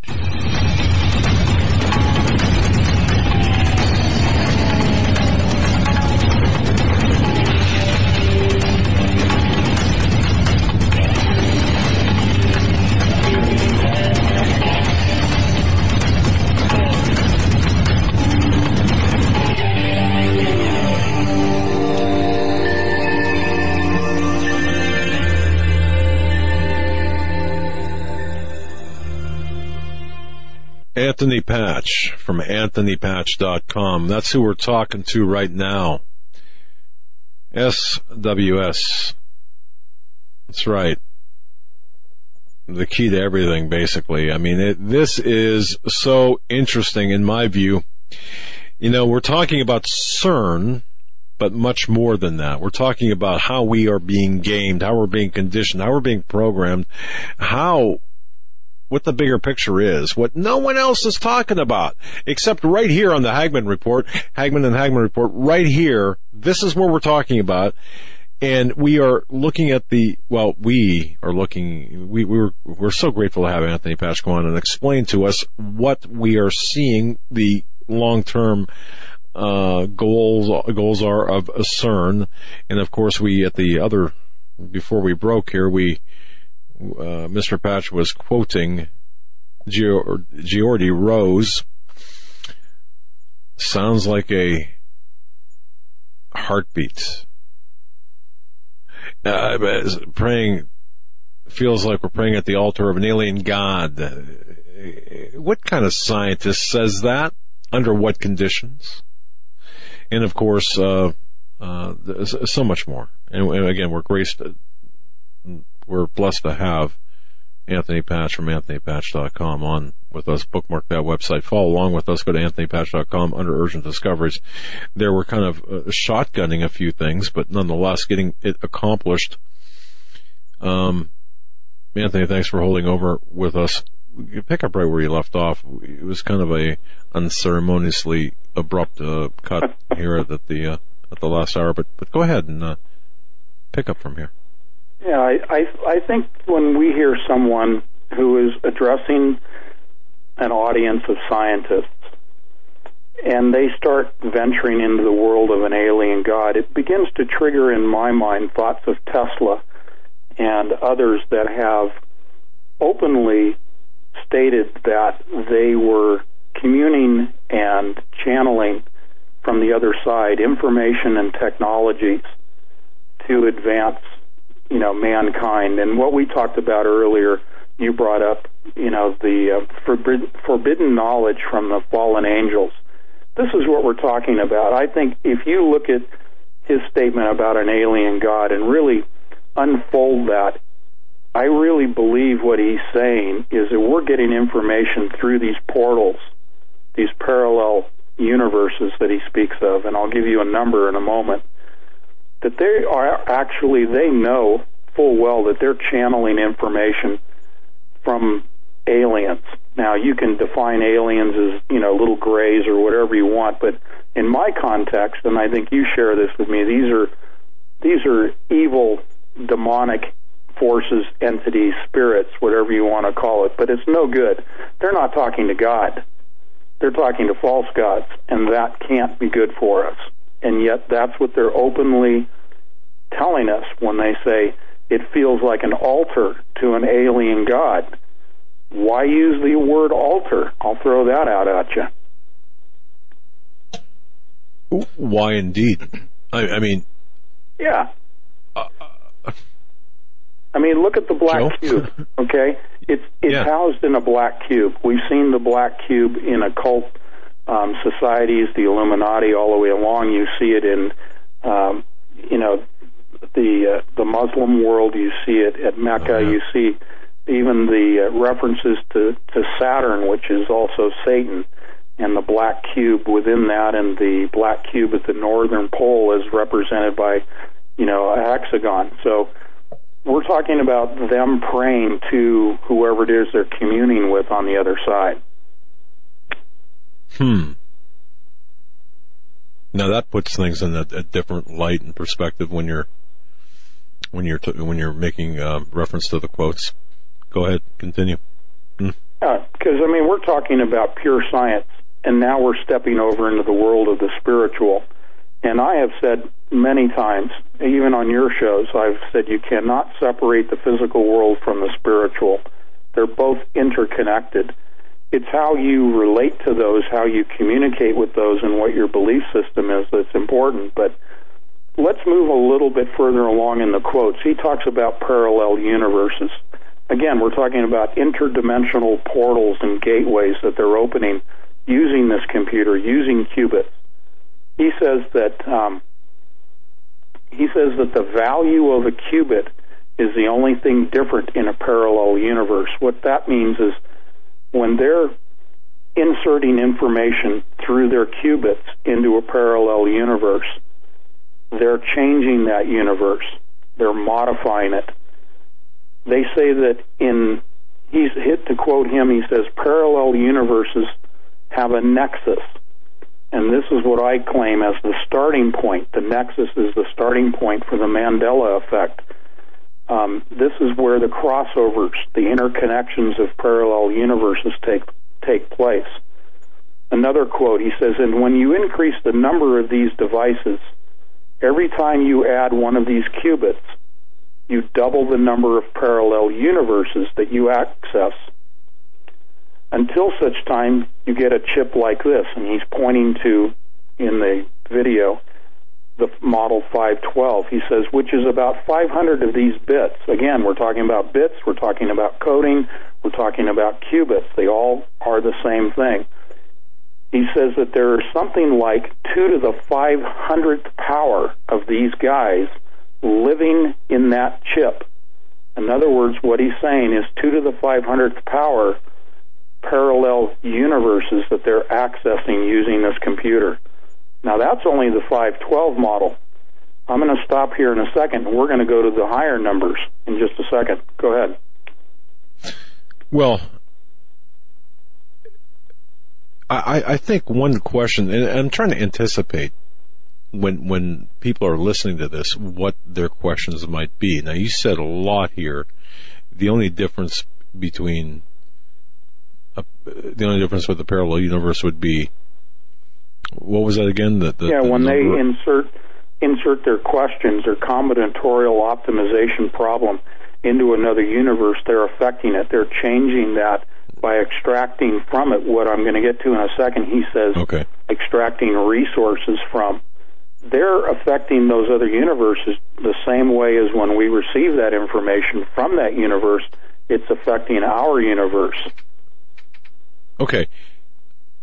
And, maybe this is a really, maybe I'm not asking the right question, but these other universes, these parallel universes, are number one, are they infinite? Number two, what do they look like relative to what we know, our perception of our universe?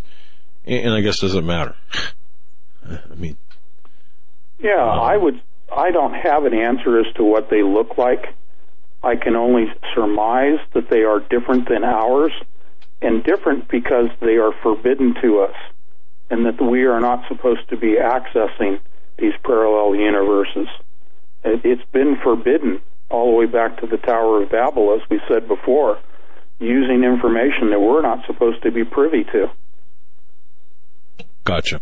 All right, and, and therein lies the, in my view, exists the uh, the the real nugget. Uh, what what what is being done here is a well, it's a 2016 version of what was attempted on the plains of Shinar. Yeah, beyond beyond the Tower of Babel. Right. Yeah, on steroids. So we're in uncharted territory. And, yes, and, and, yeah, yeah, okay. And, and folks, AnthonyPatch.com. Follow along with us, please, and, and definitely uh, make a site one of your favorites. Bookmark a site. We'll, we'll, go go ahead and continue because this is sure. fascinating to be sure. So we have a couple of more quotes that I'd like to highlight for us, and at, at the 1450 mark, he says the shadow of these parallel worlds overlap with ours, and if we are smart enough, we can dive into them and grab their resources and pull them back into ours to make an effect in our world. So, you know, you're talking about grabbing resources and pulling it into, you know, there's a cause and effect going on here. If we're extracting resources from another dimension, we are affecting that dimension. And if we're pulling those resources, and I call them at this point solutions to problems, then it is going to affect our dimension. Now, if you get further into talking about resources, we step over again to the example of one of those cause and effects being the Mandela portals, the Mandela effects. Those are things that are coming from, those changes are coming from other dimensions, and they are having the effects that you and I are discussing tonight on the general population in the form of that psychological operation, those algorithms. One of the interesting things is one of the questions that is posed that is being posed into these other dimensions is what will make the biggest impact on the human psyche? What pebbles should we pull out as resources and throw into the pond of this analog environment here and what will cause the biggest ripple effect that are obvious that we can then generate our initial elementary algorithms as to tracking human behavior that we can then progress to more complex algorithms and more finely what they call a granular level more finely predict individual behavior at that individual level. So to encapsulate that, they are pulling back answers from other dimensions of what pebbles should we throw in the pond to cause what effects. And then I'll stop there and we'll go on a little further. Yeah, can you repeat that? Uh, no, I'm, I'm kidding. Um, wow. Pebbles in the pond. Okay. Pebbles in the pond, which cause ripples. And, and so, so we're looking at a cause and effect kind of situation here. And, and, and but in effect with unknowns, right? I, I, I mean, hmm? we don't we don't know. They don't know. No. The unintended consequences that this could cause. That is correct. In the early stages with D Wave, they were actually extracting, along with solutions, they were getting back 110% more energy into this dimension than what they were sending into the other dimension. So it's not just digital solutions. It's actual energy that is coming in in the form of resources into our world. Now, you won't see that talked about with D-Wave anymore. This goes back to 2008, I believe, is when I read this, coming right out of their own literature. And that just gives you an idea of how I do my research. I always go back into history because historically they were not as concerned about covering up their future goals. What I'm seeing now is the playing out of what they were predicting and what they were setting up as goals and objectives historically. And I look at the historical documents, they're actual published documents, and then take those forward to the present time and go, bingo. They've achieved what they wanted, what they set out to achieve. Past this prologue. Yep. In, in, yep. All right. And you're you got, you know you're an investigator. You understand this. Hmm. Don't give me too much credit here. When when when we enter into Anthony Patch territory, we're talking with An- Anthony Patch, AnthonyPatch.com, linked off of Hagmann and Hagmann.com, folks. This this is definitely one for the record books tonight. Uh, you, you're going to want to share this interview with uh, with everyone you know because we are talking about, believe it or not, as you pull back away from from the um, from the well, the mind bending stuff here, I, I think you can see that we're talking about the playbook of the demonic Luciferian elite. So, all right, I'm just gonna we're just gonna let you keep going, man. I mean, th- th- this is all good. This is all good. We're we're we're cruising now. Okay. So they're pulling resources out of other dimensions, and that's the mechanism of the computer. When we talk about operating in the quantum realm, we're talking about working interdimensionally. And what they're using is called, um, as a mechanism, is quantum tunneling. I won't spend a lot of time on that. It's on my website on this page that we're going through. But I want to step over just sideways a little bit back to the game. Because in particle physics research, they use a statistical system of analysis of number crunching called the Monte Carlo method. Basically, the Monte Carlo method is what they use to predict what particles will result from these massive collisions within the colliders. They also are using the Monte Carlo method psychologically to predict when we throw a pebble in the pond, a pebble that we get from another dimension, as a suggested stimuli to put into our matrix, if you will. They use the Monte Carlo method to predict human reactions, human behavior to that stimulus. So on my webpage there, I have a photograph from CERN of a physicist, and he's seated in his office and he has two cards. One says Bond number one, and the other one says Mandela. Now, if you translate this evidence, these hints, it means that we're going to use a game called the Mandela effect on people. And we're going to we're going to utilize the Monte Carlo method. Okay? Which is like a card game. Do you remember the name of the Bond movie that involved the card game? Casino Royale. Bingo. right? Bingo. Yeah. The Bond reference in the photograph is Casino Royale, which crosses over to Monte Carlo, which then is the Mandela effect as a psychological operation that is being played on us. And there's your crossover back to CERN. It's not just about colliding particles. It's about manipulating this environment, this dimension. CERN not only wants to open the portal, but they want to terraform. And you've heard me say this on your show before. They want to terraform this environment, this dimension. And specifically, I talked before about terraforming the planet, that the magnets of the collider were causing earthquakes and volcanic activity and changes to Earth's magnetosphere, taking down our shields. All of that stuff, but also dimensional changes. Go ahead. No, this is interesting. And, and by the way, if I can just remind people that uh, the house always wins.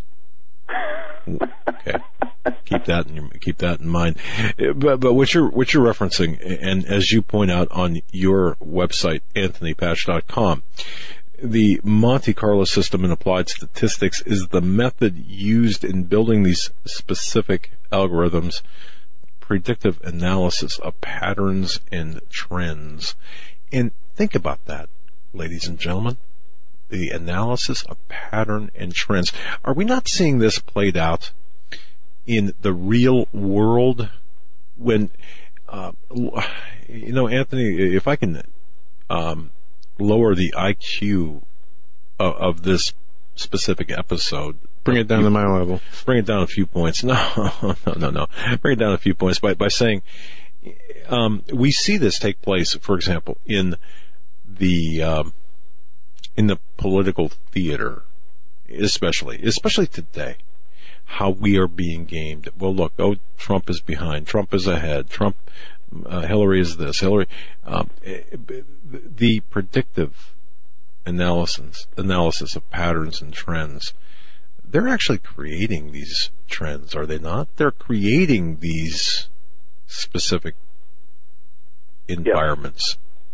Yeah, then look the- at the- yeah. Go, go look ahead. at civil strife in this country and around the world, but focusing on our country for a moment, the U.S., because we do have worldwide listeners. Um, in the U.S., you see the civil strife not only just in the political arena between you know candidates, but we see it in our cities. And you opened the show talking about that, and that's why I say this is relevant to today and to ex- exactly to tomorrow, the very next day. I'm not talking about distant future. The game is to create the civil strife. That civil strife is a psychological operation, no different than the Mandela effect. We are being played. They are inciting riots. They are inciting the black white conflict. They are inciting all of this because they want to, as you well know, let's talk about Georgia Guidestones. I mean, I'm jumping around here, but they want to reduce the world's population down to 500 million people and create a serf class of slaves to serve the elite. Now, this isn't, you know, conspiracy theory. This is, you know, Agenda 21. You can go down the list of the things that we've seen in written publications that specifically cite how they want to institute this one world government, get rid of national and individual sovereignty, and have a one world leader. So set up the strife so people will then say, who's the answer? Who can we turn to as the leader with all the answers? That's the game. Bingo. That is indeed the game. And, and folks, you're listening to Anthony Patch. We're so blessed to have him tonight, uh, talking about CERN. Well, more than CERN. Cause for concern. Um, we must discern. Oh, stop me. Stop me. But, but anyway, but, but, but see folks, while the, and, and I, the way I look at it is,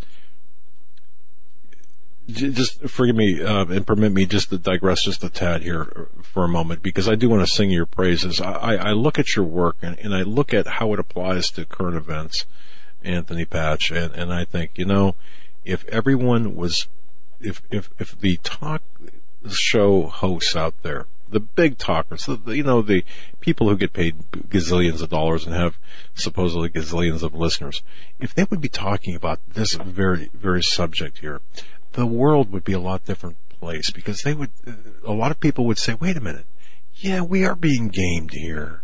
And wait, wait a second. The stakes are higher than, um, than, than, than who's going to take the nomination or who's going to take the presidency in November here in the United States or the, the picture is much bigger and, and you do so well in connecting those dots. And I want to thank you for that. Um, just a little bit of a digression there, but, but so when we talk about CERN, you know, we're, we're all, we're, and when Anthony Patches are talking about CERN, understand that we're talking not just about the facility or the events, but we're talking about the application thereof and what it all means. So this is such a great topic, and I won't take away any more of your time from from your discussion here. But uh, but people just understand understand how big what a big deal this is. What a big deal. So okay, um, in the four minutes here we've got remaining to the top. T- take us home to the top here, Anthony. Well, I really would encourage people to, you know, do some of their own research. Um, one of the things that I really, let's say, preach, besides asking and, and pleading for people, you know, to turn to God, turn to Jesus Christ, become imparted by the Holy Spirit to give you the eyes and the ears to see and to hear, because that's really the only way. The only way you're going to really wrap your head around the stuff that we're talking about tonight and really see the game for what it is, is to have those glasses that are given to you by the Holy Spirit, to be able to look through those lenses and see things clearly. We often hear about waking people up. Well, it's not just waking up. you open your eyes, but if you can't see clearly, it doesn't matter that you're awake. You need to have the glasses on that are provided by the Holy Spirit, and that gives you the clarity and it takes away that deception. And then you can see the chessboard. You can see the three dimensions of the chessboard instead of just two. Your perception changes. I'm nobody special.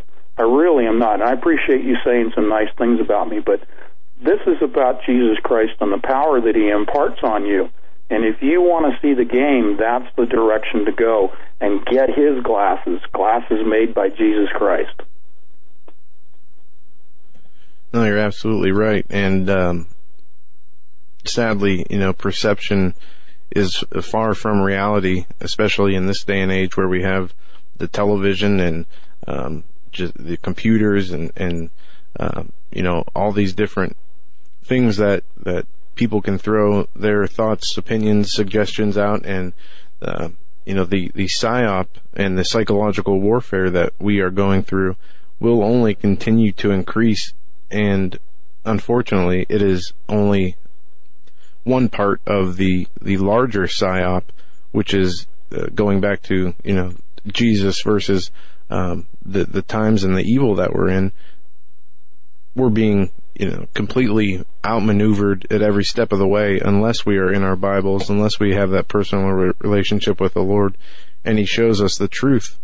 Because if we rely on our own human nature and our own perception, we will not make it in this world and especially where, where we are with things to come. If I can quote a, a very wise, intelligent man of integrity, if you'll allow me to do so right now, I will. He, he writes, the technocratic elite, psychopaths, spiritually have been left behind. You know who said that? Anthony Patch. He wrote that. And one more. This, uh, oh, how appropriate, if not ironic. Cowardice asks the question, is it safe? Expediency asks the question, is it politic? And vanity comes along and asks the question, is it popular? But conscience asks the question, is it right? And, and there comes a time when one must take a position that is neither safe, nor politic, nor popular, but he must do it because conscience tells him it is right. That's by Martin Luther King. And Excellent isn't, quote. isn't that, isn't that ironic for the dust that is yet to settle in North Milwaukee in the time in which we live both quotes by men of, well, by men of integrity, and of course the technocratic elite psychopaths. I love that. Spiritually have been left behind. Anthony Patch. That's the man who said that. And that is our guest tonight, anthonypatch.com. Go to his website. Looking forward to his good read coming forth. Stay right where you're at, folks. One more hour to go.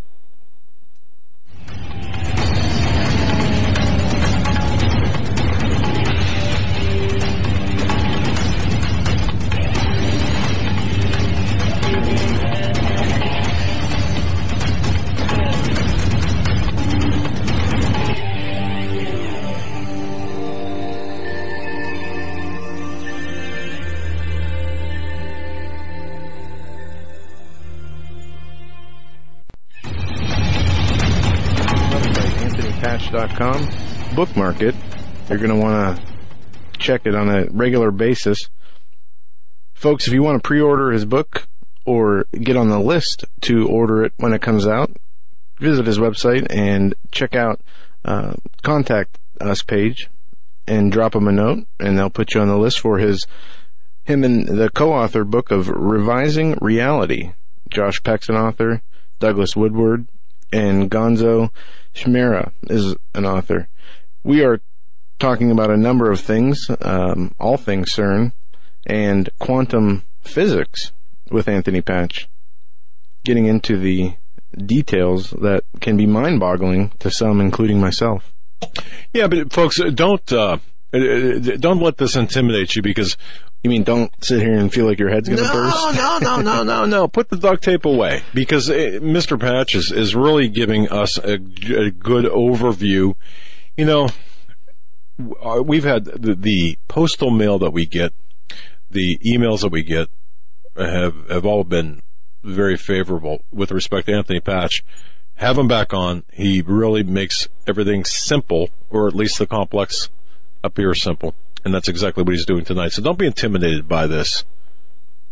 And uh, I, I truly believe, Joe, our audience is a cut above those um, other audiences as well. So we have Anthony Patch back inside psyops, and of course, what a great uh, quote as I read before the top of the top of the hour, the technocratic elite psychopaths. I, I could just stop right there because that about sums it up. I mean, that's what we're talking about here, really, and, Yeah. and of the of, of that ilk um, exists uh, uh, Zig, Zygmunt, uh, Zygmunt Brzezinski and others involved in the technocratic elite. And by the way, we're gonna have Pat Woods on uh, Patrick, Patrick Wood, Wood. Patrick Wood on as well. Technocracy Rising You know, so next uh, next week. yeah, so uh, you're in good company. Take us where you want to take us right now in this final lap of three laps, this final hour. Take us where you want to take us and at the pace at which you want to proceed. Well, thank you. You're very considerate.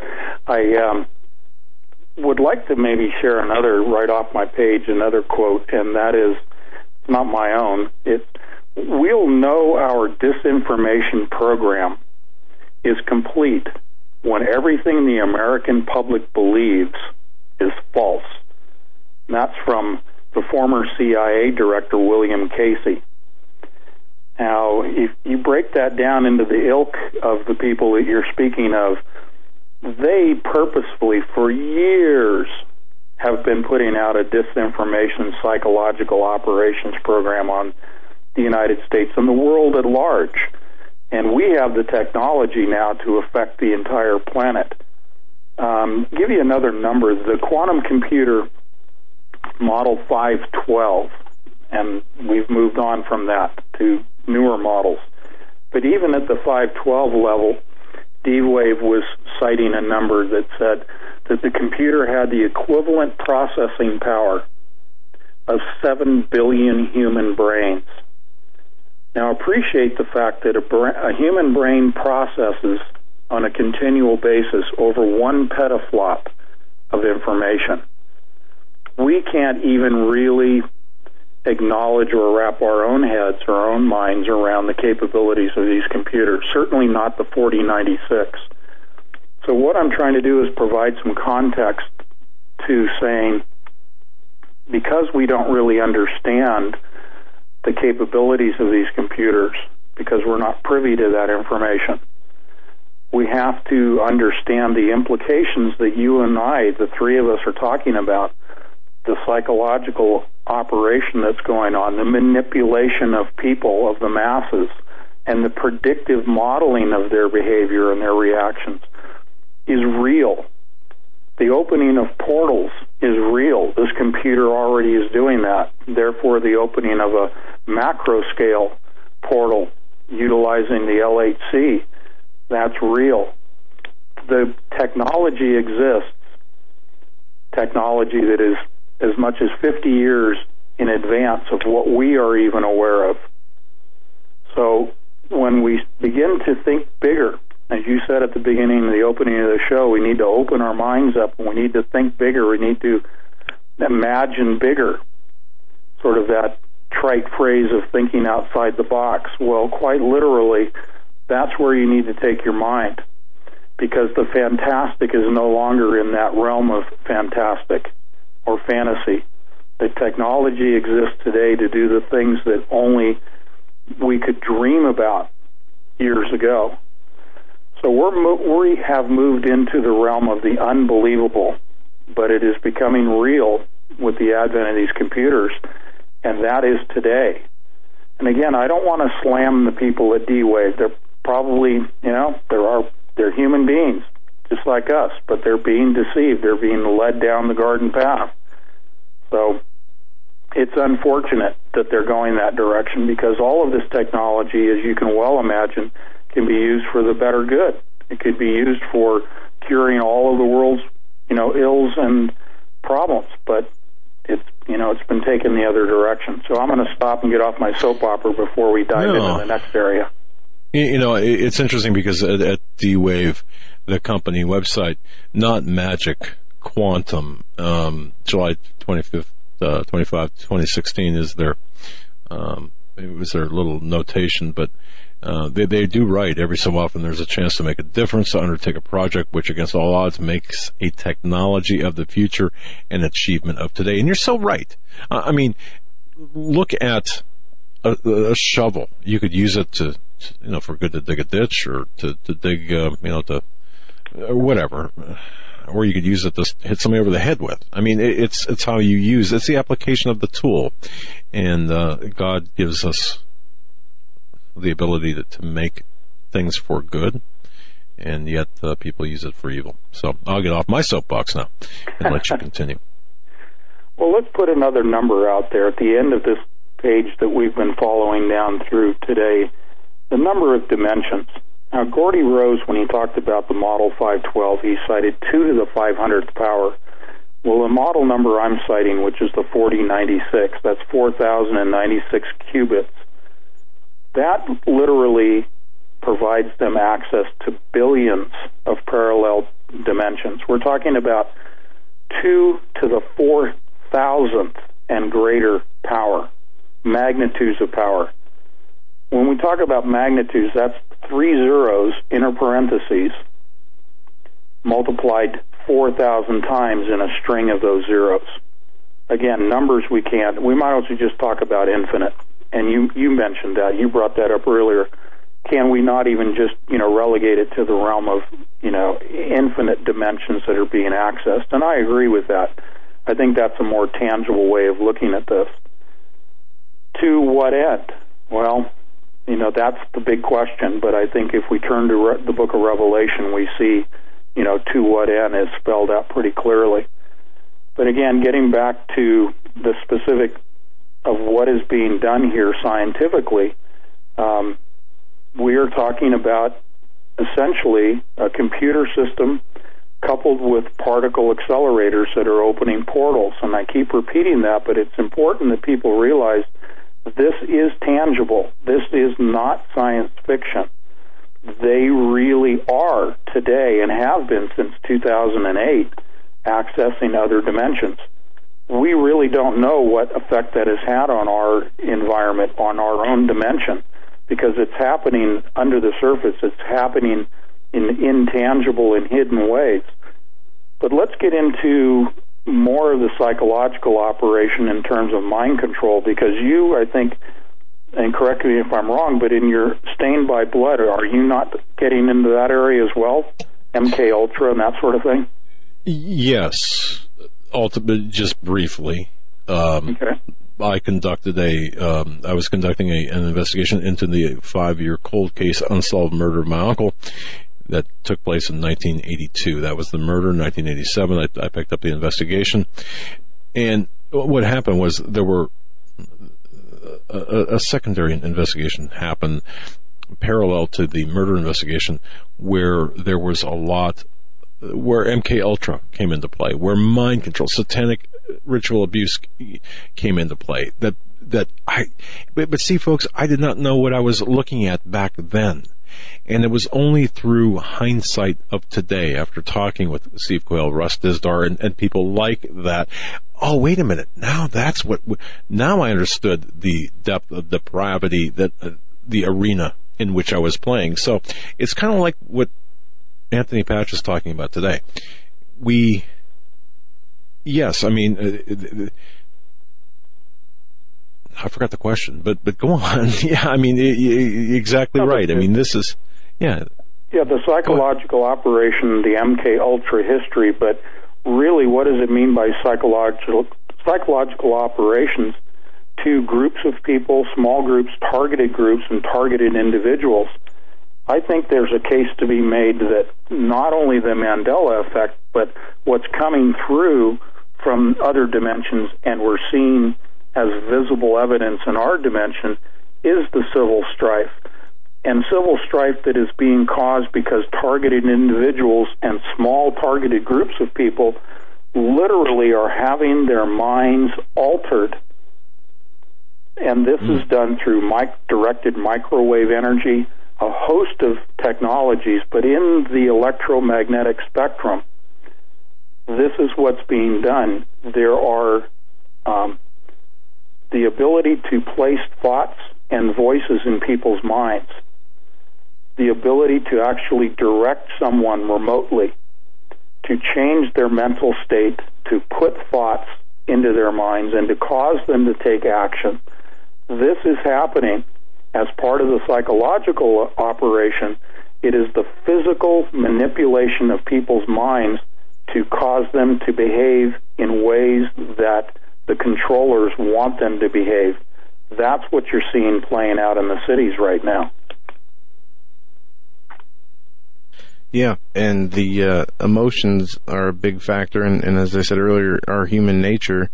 Uh, if we are not grounded in our faith, we are ripe for manipulation. But but but Anthony, uh, how, for example, something like CERN? Uh, I mean, do we need CERN to to really mess with people's minds? you know, or, or or in other words we already have the technology where we could we could uh, can correct me if I'm wrong, uh, where we could transmit things into people's minds, and I know how I know how it sounds, folks. Please or shut off know. portions of the brain, you know, yeah. that pertain to belief or faith mm-hmm. or.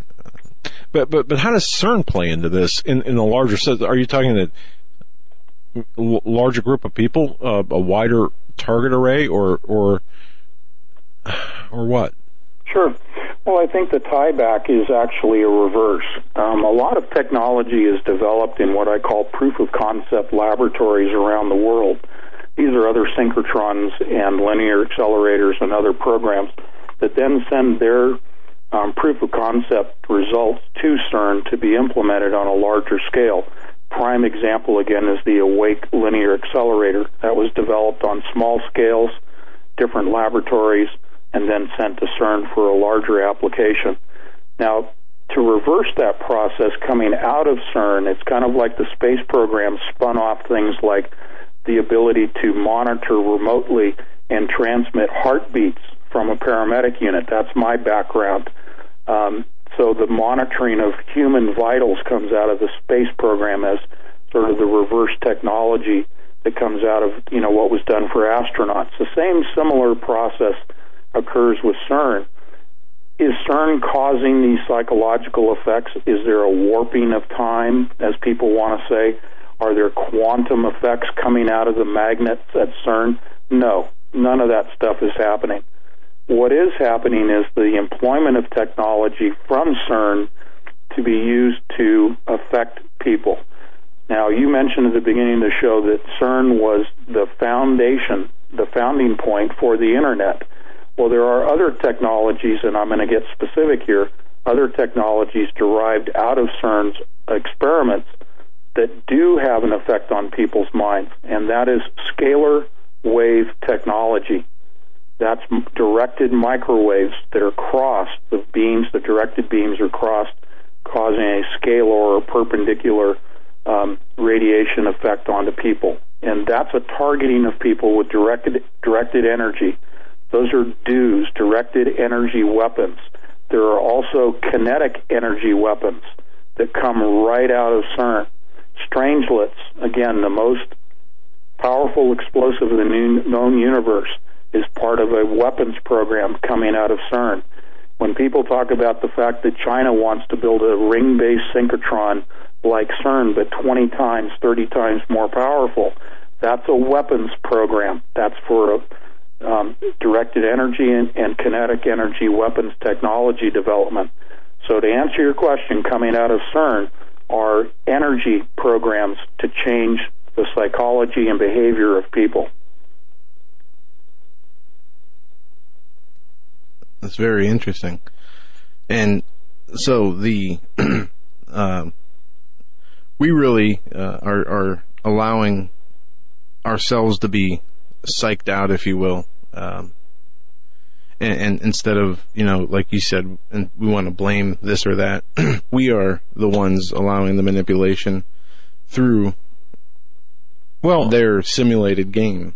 Or, or, or is it is CERN the we'll say the corporate headquarters of the technocratic elite, where you have these branch operations filtering out from CERN that create the ability or provide the ability or the mechanisms for which to control the population, monitor, and in some cases influence and control the population through um, the technology. I, I, mean, is that kind of a, you know, they're almost like franchises coming out of CERN in, in, a, in a way? Yeah, that that is a direct correlation, definitely, because okay. if you have the largest gathering of the most brilliant minds on the planet, if you have the most funding directed to one organization on the planet, if you have the largest, most powerful machine in recorded history in that location, which happens to be the uh, site of the ancient Roman temple to the god Apollo, Apollyon, the destroyer, which is theorized to be positioned over the abyss, the gateway to the abyss. And this technology is the key to opening that doorway, that gateway to the abyss. You have the occult influences as well as the technology derived from the research that is conducted using all of these resources that I just mentioned, all for the purpose of controlling the human population, reducing the population, terraforming the planet, creating a new race of beings, and a new environment for that new race of beings, all who will form one world government and follow one leader. Now that's a mouthful, but that in a nutshell is what CERN is all about. And, that, folks, that's how I think all of us have to look at this and have to understand this. And, and the way you just explained that to me is really the, uh, uh, the Rosetta Stone to understanding not just CERN, but the, the goals of the technocratic elite, the uh, technocracy that's before us. Because the Trojan horse of is, I think Patrick Wood said this, the Trojan horse of the New World Order is technocracy. I, I, I think that's what he said, but if not, hey, that's a pretty, to me, that's pretty good. But, but, so, so okay. And, and this is how, because a listener, maybe a new listener might ask, well, what, what in the world does this have to do with anything? I mean, my goodness. Well, it has, it has to do with everything because you've got this group of, of, of, of New World Order elite people, the one percent that we, or the, you know, the handful of families that we talk about. Who do you think is controlling all this? Well, it's them and, uh, for the desired outcome. And you mentioned the, uh, Georgia Guidestones. Uh, we had Chris Pinto on, uh, I don't know, a while back talking about the uh, Georgia Guidestones. And, you know, the, the, pay attention, folks, to what's going on, the, the, the bigger picture. And, and, you're, you're painting a great, I mean, you're, you're, the, the canvas before you is really turning beautiful from the picture you are creating, um, the word picture here about really what's going on and tying up all of the loose ends, connecting the dots. So, uh, rather, well, I hope it's not a bleak picture.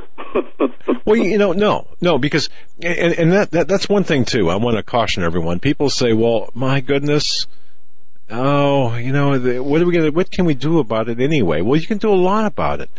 Prayer works. Prayer works a lot. We have the power of prayer. We we got the power of of our faith, and, and we have to. We, we are not. We we are not bystanders in this in our lives. We have to, yeah, we we got to play the game. So, uh, again, I don't want to take your time up, or we don't want to take your time up. So go ahead, continue with, uh, continue on because there's just so much here. Well, there there are a lot of topics, and as you and I have shared in the past, we we hit on a, a, quite a variety outside of CERN. But let's segue just a little bit away from CERN itself and talk about particle accelerators in general and why they were developed. And very quickly, very succinctly, the reason that particle accelerators were developed were for two things. One, obviously, for nuclear warhead development and the modeling in computers of the yield of nuclear warheads. That's what CERN was originally formed as an organization to do, and why most synchrotron particle accelerators around the world were built was for weapons development, for nuclear warheads and the modeling in the computer rather than the below ground and atmospheric testing that was being done. Now, the other point, the part B to that, was for medical research and DNA research. I mentioned earlier that their goal is immortality, and I mentioned that the venture capital money going to Silicon Valley is all about defeating death. It is all about DNA research.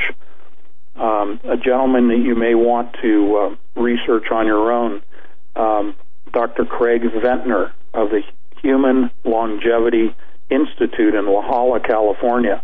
I'm not a fan of his because I don't care for his motivations, but he is the person who first sequenced human DNA. It happened to be his own DNA.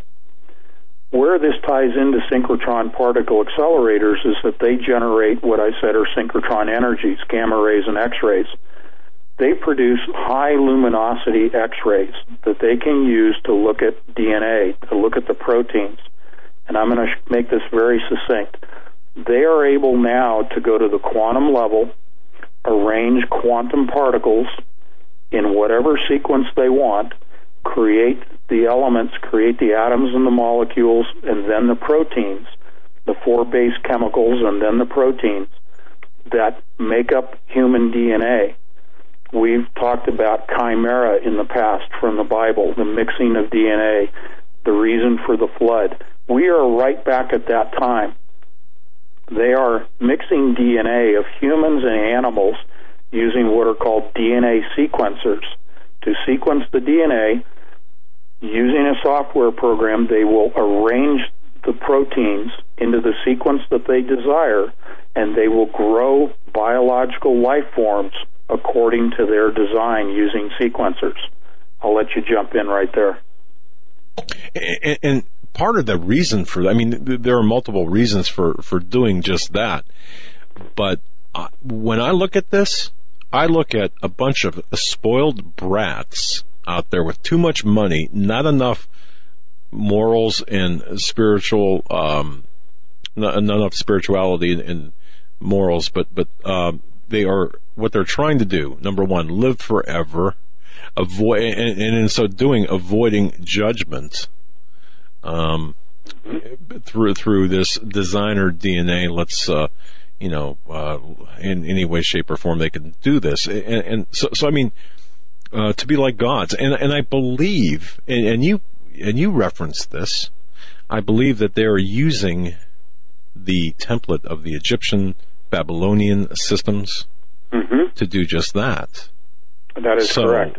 Yeah, I mean, and, and that's why, folks, you know, in looking at this and kind of if you had a table full of uh, of uh, poker chips and you know you you would take both arms and kind of grab all the poker, poker chips and try to drag them to you. We're, we're trying to connect all of these or grab all the chips on the table and, and put them all together so, so we can see exactly what's happening. Again, poor analogy, but, but you get the picture. You know, the, the, this is, the, this is depravity at the highest of levels, I believe, for, for all the wrong reasons. But, but yet, you know, this could be used for good, but it's not uh, in a sense. well, let me toss this back to you. Mm-hmm. DNA sequencing and any, any, tweaking of DNA, the, we shouldn't be doing that, right? I mean, that's not a good thing to do. Or is there any good reason for doing that? Well, we were created in God's image, and right.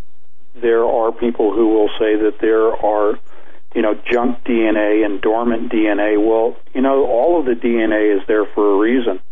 Um, there's theories that perhaps there's DNA that is latent, that's asleep, that can be awakened, awakened, and we would ascend to a higher level. We would have the ability to see and think, and you know, be able to you know transmit thoughts and all of that sort of thing, and get into the whole New Age discussion. But be that as it may, God created us the way that we are created. For us to go in and resequence our DNA is an abomination and it is nothing different than the scripture that refers to the fallen angels mating with the human females and, and creating chimera and giants. And, you know, L.A. Marzulli and Steve Quayle and all those guys do a great job of explaining all of that. But in a nutshell, no, this is not something that we should be doing. And I want to underscore that with this. Many, many times, just like you related when you read D-Wave's uh, website, they will, in the arena of DNA or quantum computers or even with CERN, they will overlay these things with all of the wonderful things that can happen, that we can cure all of the ills of the planet and we can find solutions through science for all of the problems. That's what I, and I'm sorry, used car salesmen that are in the audience, but that's sort of the used car salesman pitch, as I call it. They're really trying to buffalo us. They're lying to us when they say, oh, we can cure cancer using a particle accelerator and resequencing DNA. We can get rid of all of these deformities and abnormalities in the human DNA by pulling things out and replacing it and resequencing. That's just to sell you a bill of goods. That's to get the masses to go along with the funding. That's Hold that thought, Mr. Patch. Along. Okay. We're at the break. We'll be right back.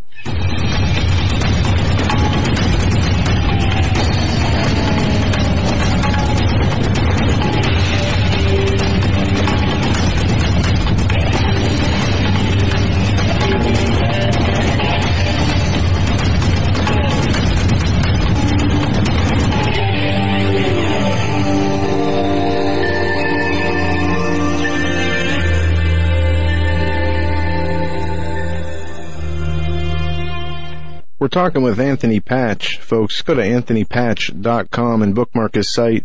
We're talking about a number of things tonight, um, from CERN to quantum physics and mechanics, and how this machine and this technology and the people behind it are affecting our world through the lens of Bible prophecy.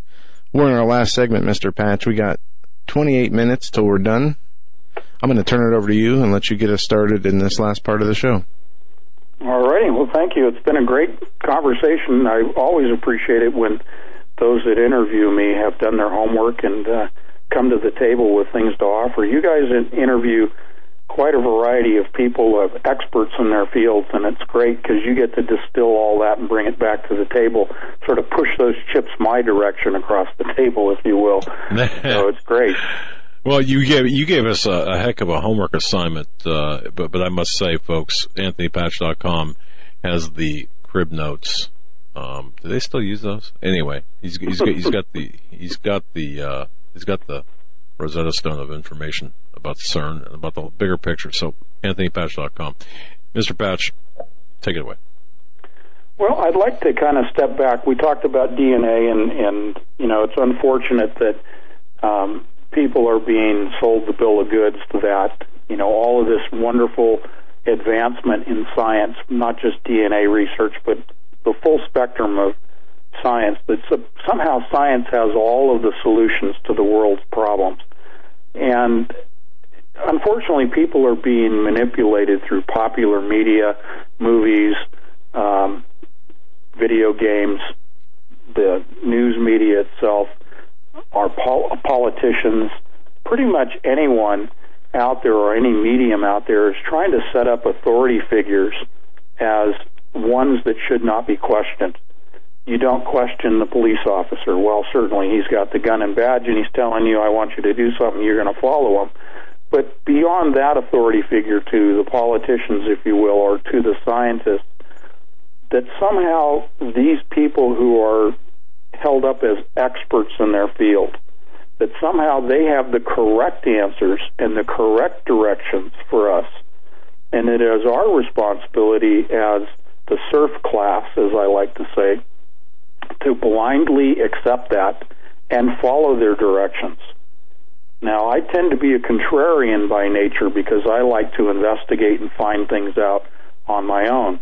My call to action to people, besides what I have said earlier about turning to Christ and turning to God, my call to action is to use your brain to be one who is contrarian and think critically, think strategically, do some critical analysis, quantitative analysis of your own. Question things, get on the computer, go down the rabbit holes, find out if I'm full of hot air Go to the topics on my website and research them on your own. You'll find out for yourself whether what I'm saying is truthful, truthful or not. I think I've been proven to be correct on a number of topics I've brought up over the last three years. So I, I think I'm on you know good footing here when I say that. But critical analysis is a skill that's been weaned out of us in our school systems. Our education systems, we've heard, have been dumbing us down. And I'm really on my soapbox now, but the point here is that they don't teach you to think critically in school. They don't teach you to be contrarian in school. They want you to walk in lockstep and follow the authority figures and the quote experts, the priesthood of scientists, that they know it, they're better at it than we are, and therefore we are to just be the blind serf class. And I'll get off my soapbox. I think the soapbox isn't the appropriate place to be for you, um, because I, I, you know, I we we have. This is a great point. Um, look at 2016 America. Look at the West, but in particular America. The um, uh, look at what Tavistock, the policies of Tavistock have done to America. Look at what, just look at everything that, that our school system. You, you're correct. I mean, we have been, this generation in particular, uh, and I believe, well, the last half a century anyway, we've been um, sliding down the slippery slope of intellectual uh, bankruptcy by by design to get to this point today where no one is thinking critically. Everyone is going along in lockstep with the elite. Well, many. I shouldn't say everybody. Many. Yeah. And it's by design because they've got to soften us up and, and, and cause us to accept their changes. And their changes, of course, are the New World Order, which is the old World, world Order. But, um, all right. Yeah, they're yeah, doing a digital augmentation of our environment.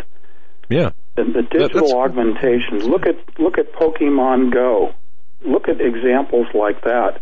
They are trying to get people to demand a digital world rather than an analog one.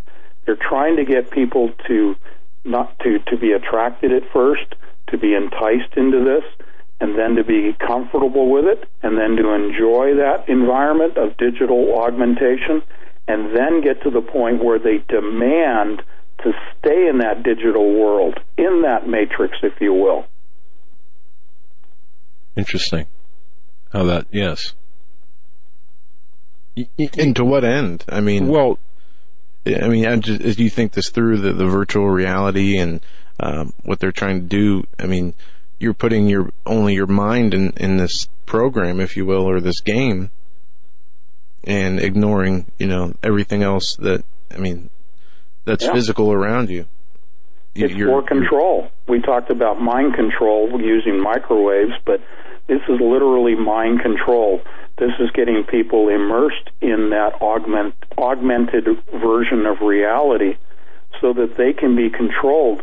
You lose that self awareness, that sentient and individual sense of who you are. You lose the awareness that you're even being manipulated. That happens already in a real time in our analog environment. We're already being manipulated to the extent where we don't even realize that the heat of the boiling pot has been turned up and we're the frog, and all of a sudden we realize that we're being cooked. Well, by that point, it's too late. That's what's already going on. But this full immersion, you lose your sovereignty of thought, your sovereignty of thought, your self awareness.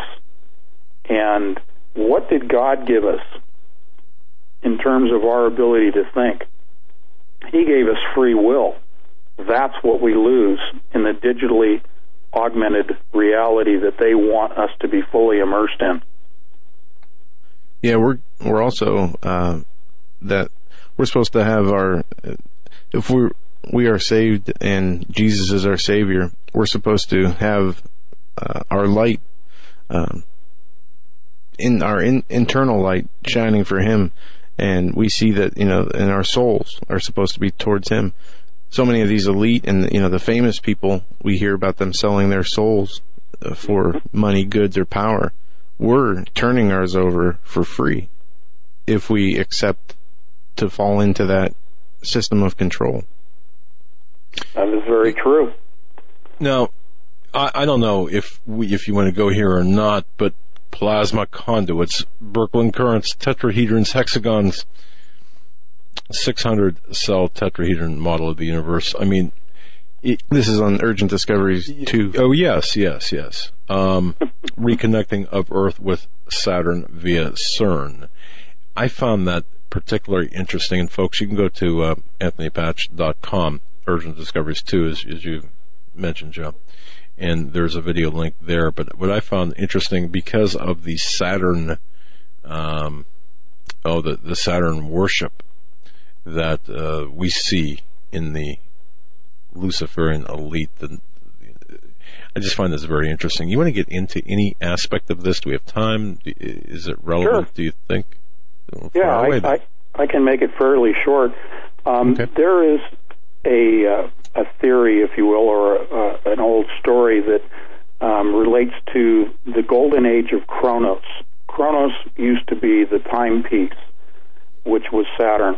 Uh, the story goes that Saturn and Mars and Earth were linked up. In particular, Saturn and Earth were enveloped in a plasma uh, envelope. Uh, it was essentially a purple haze as viewed by humans at that time from Earth. And there was no day, there was no night, there was perpetual daylight um, provided by Saturn. Saturn and the Earth were traveling through the uh, cosmos and eventually electromagnetically through magnetic lines of force, not gravity. The sun attracted and captured Saturn and Mars and forced it into its current uh, orbital pathway. Now, very shortly, I mean, that's a short description of the golden age of Kronos. This is what the occult secret societies have been passing on for eons. Their worship of Saturn, because their goal is to return mankind, that new age, that new race of beings that they talk about, return to the golden age of Kronos. They want to reconnect electrically Saturn and the Earth because during that time, where this plasma envelope, which plasma is what scientists refer to as dark matter and dark energy, it's what Tesla referred to as the ether that comprises the supposed vacuum of the of the cosmos. Plasma exists throughout the universe. It's electrically conductive. You can connect planets electrically, creating what are known as Birkeland currents and what I call plasma conduits.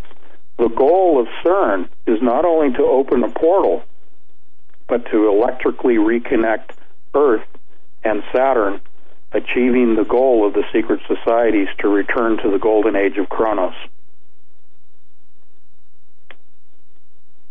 eloquently stated, by the way, and and that that's would that be um, oh, regardless of, of whether it's Egyptian or Babylonian, Druidic. I mean, I, I don't, I don't. it- It's the old world order, basically. Mm-hmm. Yeah.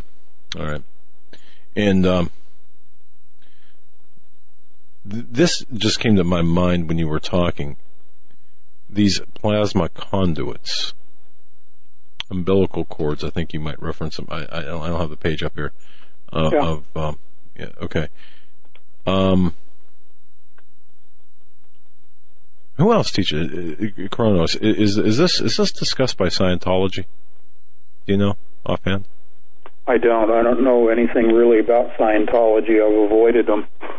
yeah, well, no, uh, I'm right. yeah, um, seems like you talk, anyone starts talking about Scientology, they either get death threats or, or uh, threats for litigation. But okay, um, all right. Again, eloquently elo- elo- eloquently stated. Anthony Patch is our guest. AnthonyPatch.com. Well, we'll close this out here. We've got about 15 minutes left, so let's wrap this up um, for this broadcast let's wrap this up, kind of put a neat little bow for everyone to take away. Summarize your latest discoveries and the relevance thereof? Well, I think the the most pertinent is the game that we are being gamed, and that there is a massive psychological operation underway planet wide, and within that, subsets of psychological operations within countries and within groups of people, and even down to the individual level. And that is what's really behind most of all of the wars and civil strife that we see going on and the economic effects of all of these going on that these are cause and effects that are being done on purpose. These are directed. None of this is happening by chance. This is a very strategically plotted out process that is augmented by the quantum computers and it is tied to CERN, both of which have the stated purpose of opening portals at the quantum level and at the macro level. So the endpoint to the psychological operation is the control of people, then the opening of the portal, and then the terraforming of the planet and creating a new race of beings within that new environment under one world leader, under one world government. And that's why science has been usurped and science has been turned to the nefarious side, to the dark side. And that is why, in my opinion, science is not to be trusted. And Anthony, they're going to use science to just or to prove.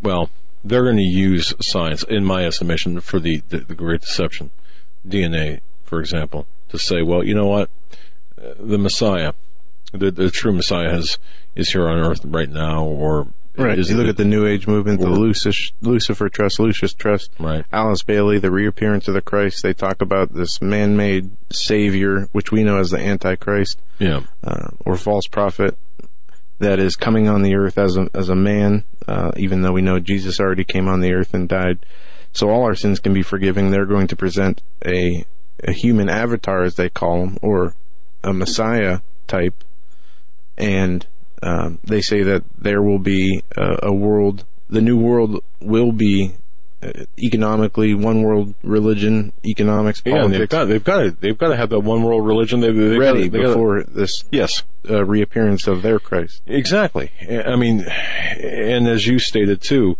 um, earlier, Anthony Pa- Patch, you know, it's, it's about the money uh, in some respects, but but uh, yeah, we're going to a, a single unit of currency, digital, I'm sure, uh, to to control the masses, the outlawing of the, the you know, our, our Jesus Christ. You, you, you're that's you're not going to be able to say that at all or pray to pray to him at all. Um, consider him as, as you know anything more than a prophet, as Islam would have you believe. Um, eradicate all monotheistic religions to a state religion. That's the end game. Yep. And and enslave us. And, and, those who don't go along, of course, are going to suffer the consequences. Um, and those who do go along will suffer even greater consequences, and that's eternal eternal death. Um, Very true. but uh, You know- you know, and yeah, go ahead. in years past, people have have questioned the ability for a um, a mark of the beast system to control everyone on the planet to buy or sell. And yet, when you look at a computer that has the stated processing power equivalent to 7 billion human brains, and it accesses an infinite number of parallel universes and operates faster than anything that we can even imagine. The mark of the beast system becomes a tangible reality right now. How- do you think that? And I'm I'm not going to hold you to this, but how can they implement that now, or or in the near term? Um, what would it take, in, in your view? Well, first, it takes, because we have free will, a conscious decision on everyone's part to accept the mark of the beast, to make that choice. If you accept it, then it can be imparted on you um, remotely through microwave directed energies, if you want to call it through GWEN towers or whatever mechanism. But we already have within our bodies DNA that has been modified that is laying dormant that we have taken in from the environment through aerosolized spraying, chemtrails, through our foods, through the air we breathe, through the environment, we already have DNA modifiers in our body that are dormant, and they will be remotely triggered using microwaves. And that dormant DNA will then begin to modify our DNA and modify literally our brains to where, as I said before, we lose any awareness that we have even lost our our sense of individuality. So this will be done mm-hmm. rem- by remote control, if you will, but we already have within our bodies the mechanisms for that mark of the beast. But we we would have in order to. I mean, we can't be tricked into um, taking the mark of the beast. In other words, we've got. It's my understanding, and, and I believe this to Right. be true, that that we've got to um, abandon all all else for for the mark of the beast. In other words, Correct. we've got to. So so, how would that work remotely? How would that work? Um, I I mean, hmm well, right now, every single person on the planet is tracked. When we talk about, um, you know, the mind control systems, and I have all of the information. I've got all the data to back this up. This isn't, you know, science fiction. The ability to monitor everyone's movements and every thought and decision already is being tracked. It is already being monitored. It comes down to the frequencies at which our individual brains operate at, the frequencies that our own individual bodies resonate at. Those individual frequencies are the mechanism for which we are being tracked. Once we express that decision that we want to accept the mark of the beast, that is made known to the sentient adiabatic quantum computer, the artificially intelligent computer, will already know through that monitoring of our frequencies the decision that we have made, and therefore the triggering of our DNA will take place. But if we have accepted Christ and we have the Holy Spirit, we have the full armor of God, and we have the ability to say, no, I reject it, and I, my DNA physically is protected by the Holy Spirit. It, it truly is a, a, a fight uh, for souls. Wow! Look at look at the bigger picture, folks. Look at what's going on around us and their ultimate objectives. Anthony Patch has, has really laid this out in in a program. I believe a broadcast. I believe will will resonate, to use one of his words, across the broadcasting venues for many weeks and months to come because this to me tonight's broadcast is so critical for people to understand your research your findings your updated uh, technical up well the technical updates you provided puts things in perspective and i've just i cannot um, understate how important this is in just the next few minutes how do we fight this or do we just avoid it? Uh, I mean, can we fight Sure. it? I think the only pathway, and, and Joe laid it out earlier, the only pathway really is to turn to Christ. I, again, I, I don't want to come across as a preacher, but really the tangible, the practical, the actual what can I do? You can't get the pitchforks and the torches and go march off the CERN or go into the you know the halls of um, government or go into the courtrooms and stop this. There's no way of stopping it. In fact, it's God's plan that CERN will be successful, as we've pointed out. What we can do individually is really the question. And individually, what we can do is turn to our Creator, thereby ensuring our immortality through Jesus Christ as our intercessor, as our Savior who has paid the price for our individual souls. The question isn't so much about our physicality, it is more about our soul. That's what it comes down to, and that's what I would encourage people to focus on is saving your soul. Amen, brother. Right on. Mr. Patch, we as want simple to as that. thank you for being on tonight. Uh, folks, again, check out Anthony's website, anthonypatch.com. Look for his upcoming book, co-authored, Revising Reality. And we want to thank you, Mr. Patch, and uh, look forward to talking with you again in the future. And want to thank you for all your hard work and, and the excellent presentation that you gave us tonight. Yes. And, and, and folks, don't overlook his other works as well. But go ahead, sir.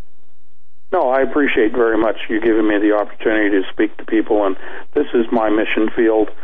You know, this is where the Lord has called me, and I'm just doing His work, and all the credit and glory goes to our Lord. It's got nothing to do with me. I'm just a vessel. I'm just, you know, the guy standing on the soapbox saying, "Turn to Christ." And again, so exquisitely and eloquently done. Thank you, Mr. Patch we will cut you loose and uh, wrap this up. I just want to say God bless you and, and thanks for your gift of time. And a gift of time it was, three hours of your time. Just again, thank you so much for being there, and, and please come back on soon, or else we will have a audience riot on our hands if you don't. I'd love to do that. Thank you very much. God bless, my friend. God bless you. Good night. Wow. Wow, folks. Anthony Patch from anthonypatch.com. What a great guest. You know, uh, and I'm, uh, you know what, Joe? We're going to get emails, I'm sure, saying, what do you say? I'm going to send one. Yeah. what, what, what, was that? and you know, interestingly enough, I spent more than half my day, um, going through his most recent uh-huh, interviews uh-huh. and reading his, his information on his website. And, um, I mean, I do understand some of the things, but the well, other things are just out of the grasp of my thought process at the moment. But you know, there are people out there who do understand this, who understand this at the level of Anthony Patch and at deeper mm-hmm. levels and at much more shallow levels like us. Okay. Mm-hmm. It, it, but, but see, I believe, like I, like I referenced before, um, the example of Schrodinger's cat. Everyone wants to address whether the cat is alive or dead as the as the question. You know, uh, the, the theory, the question of theory.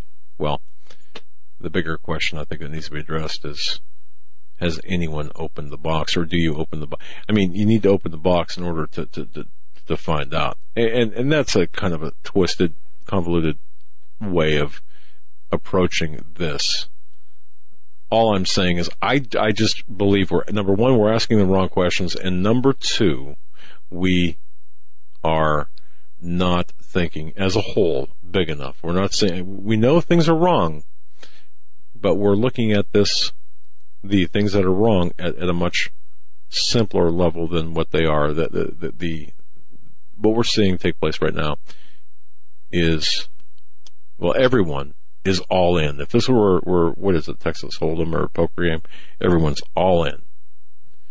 This is for all the marbles. We're all in, folks. And understand the house always takes a cut. The house always wins when you play against the house. Except when, of course, in this analogy, you're covered by the blood and you believe and, and you're saved. So that's, I mean, that, that's the only way. And the only way to win is not to play. I believe. In a way, yeah. I mean, you go into the casino. If you ever see me in a casino, I'm, I'm there to eat. okay. Or something. Because I'm not there to play because you know you cannot win against the really, you can't win against the house. So anyway. We got a great rest of the week for you. Yeah. Stan will be uh, with us in the final hour tomorrow at and the end of the week. We're going to be hitting uh, tomorrow too. The first two hours we're going to be hitting the current events with respect to Milwaukee, why that happened, and and what to expect, what more to expect. Go ahead. And Jim Marrs will be our guest on Friday. Yes. And we got uh, Patrick Wood next week. We got Pastor Chuck Baldwin next week. Um, oh yeah, and some other stuff coming up this week that you're not going to want to miss. Tomorrow, yeah, pl- please tune in. Alex Jones, I'll be on at one o'clock Eastern time tomorrow on the Alex Jones on Infowars, and I expect to have a great time. I don't know if it's going to be five minutes or you know hour long, but it, it, it's going to be fun. Um, and you were on Dave Hodges last night. Catch first hour, yeah, yeah, catch the Common Sense show from last night. Uh, don't forget the end of this week revival. Uh, Steve Quayle, Gary Heavin, Russ Dizdar who am I forgetting? Um, anyway, we had Jim Bakker in Missouri. Good night, everyone. God bless. Pastor Langford.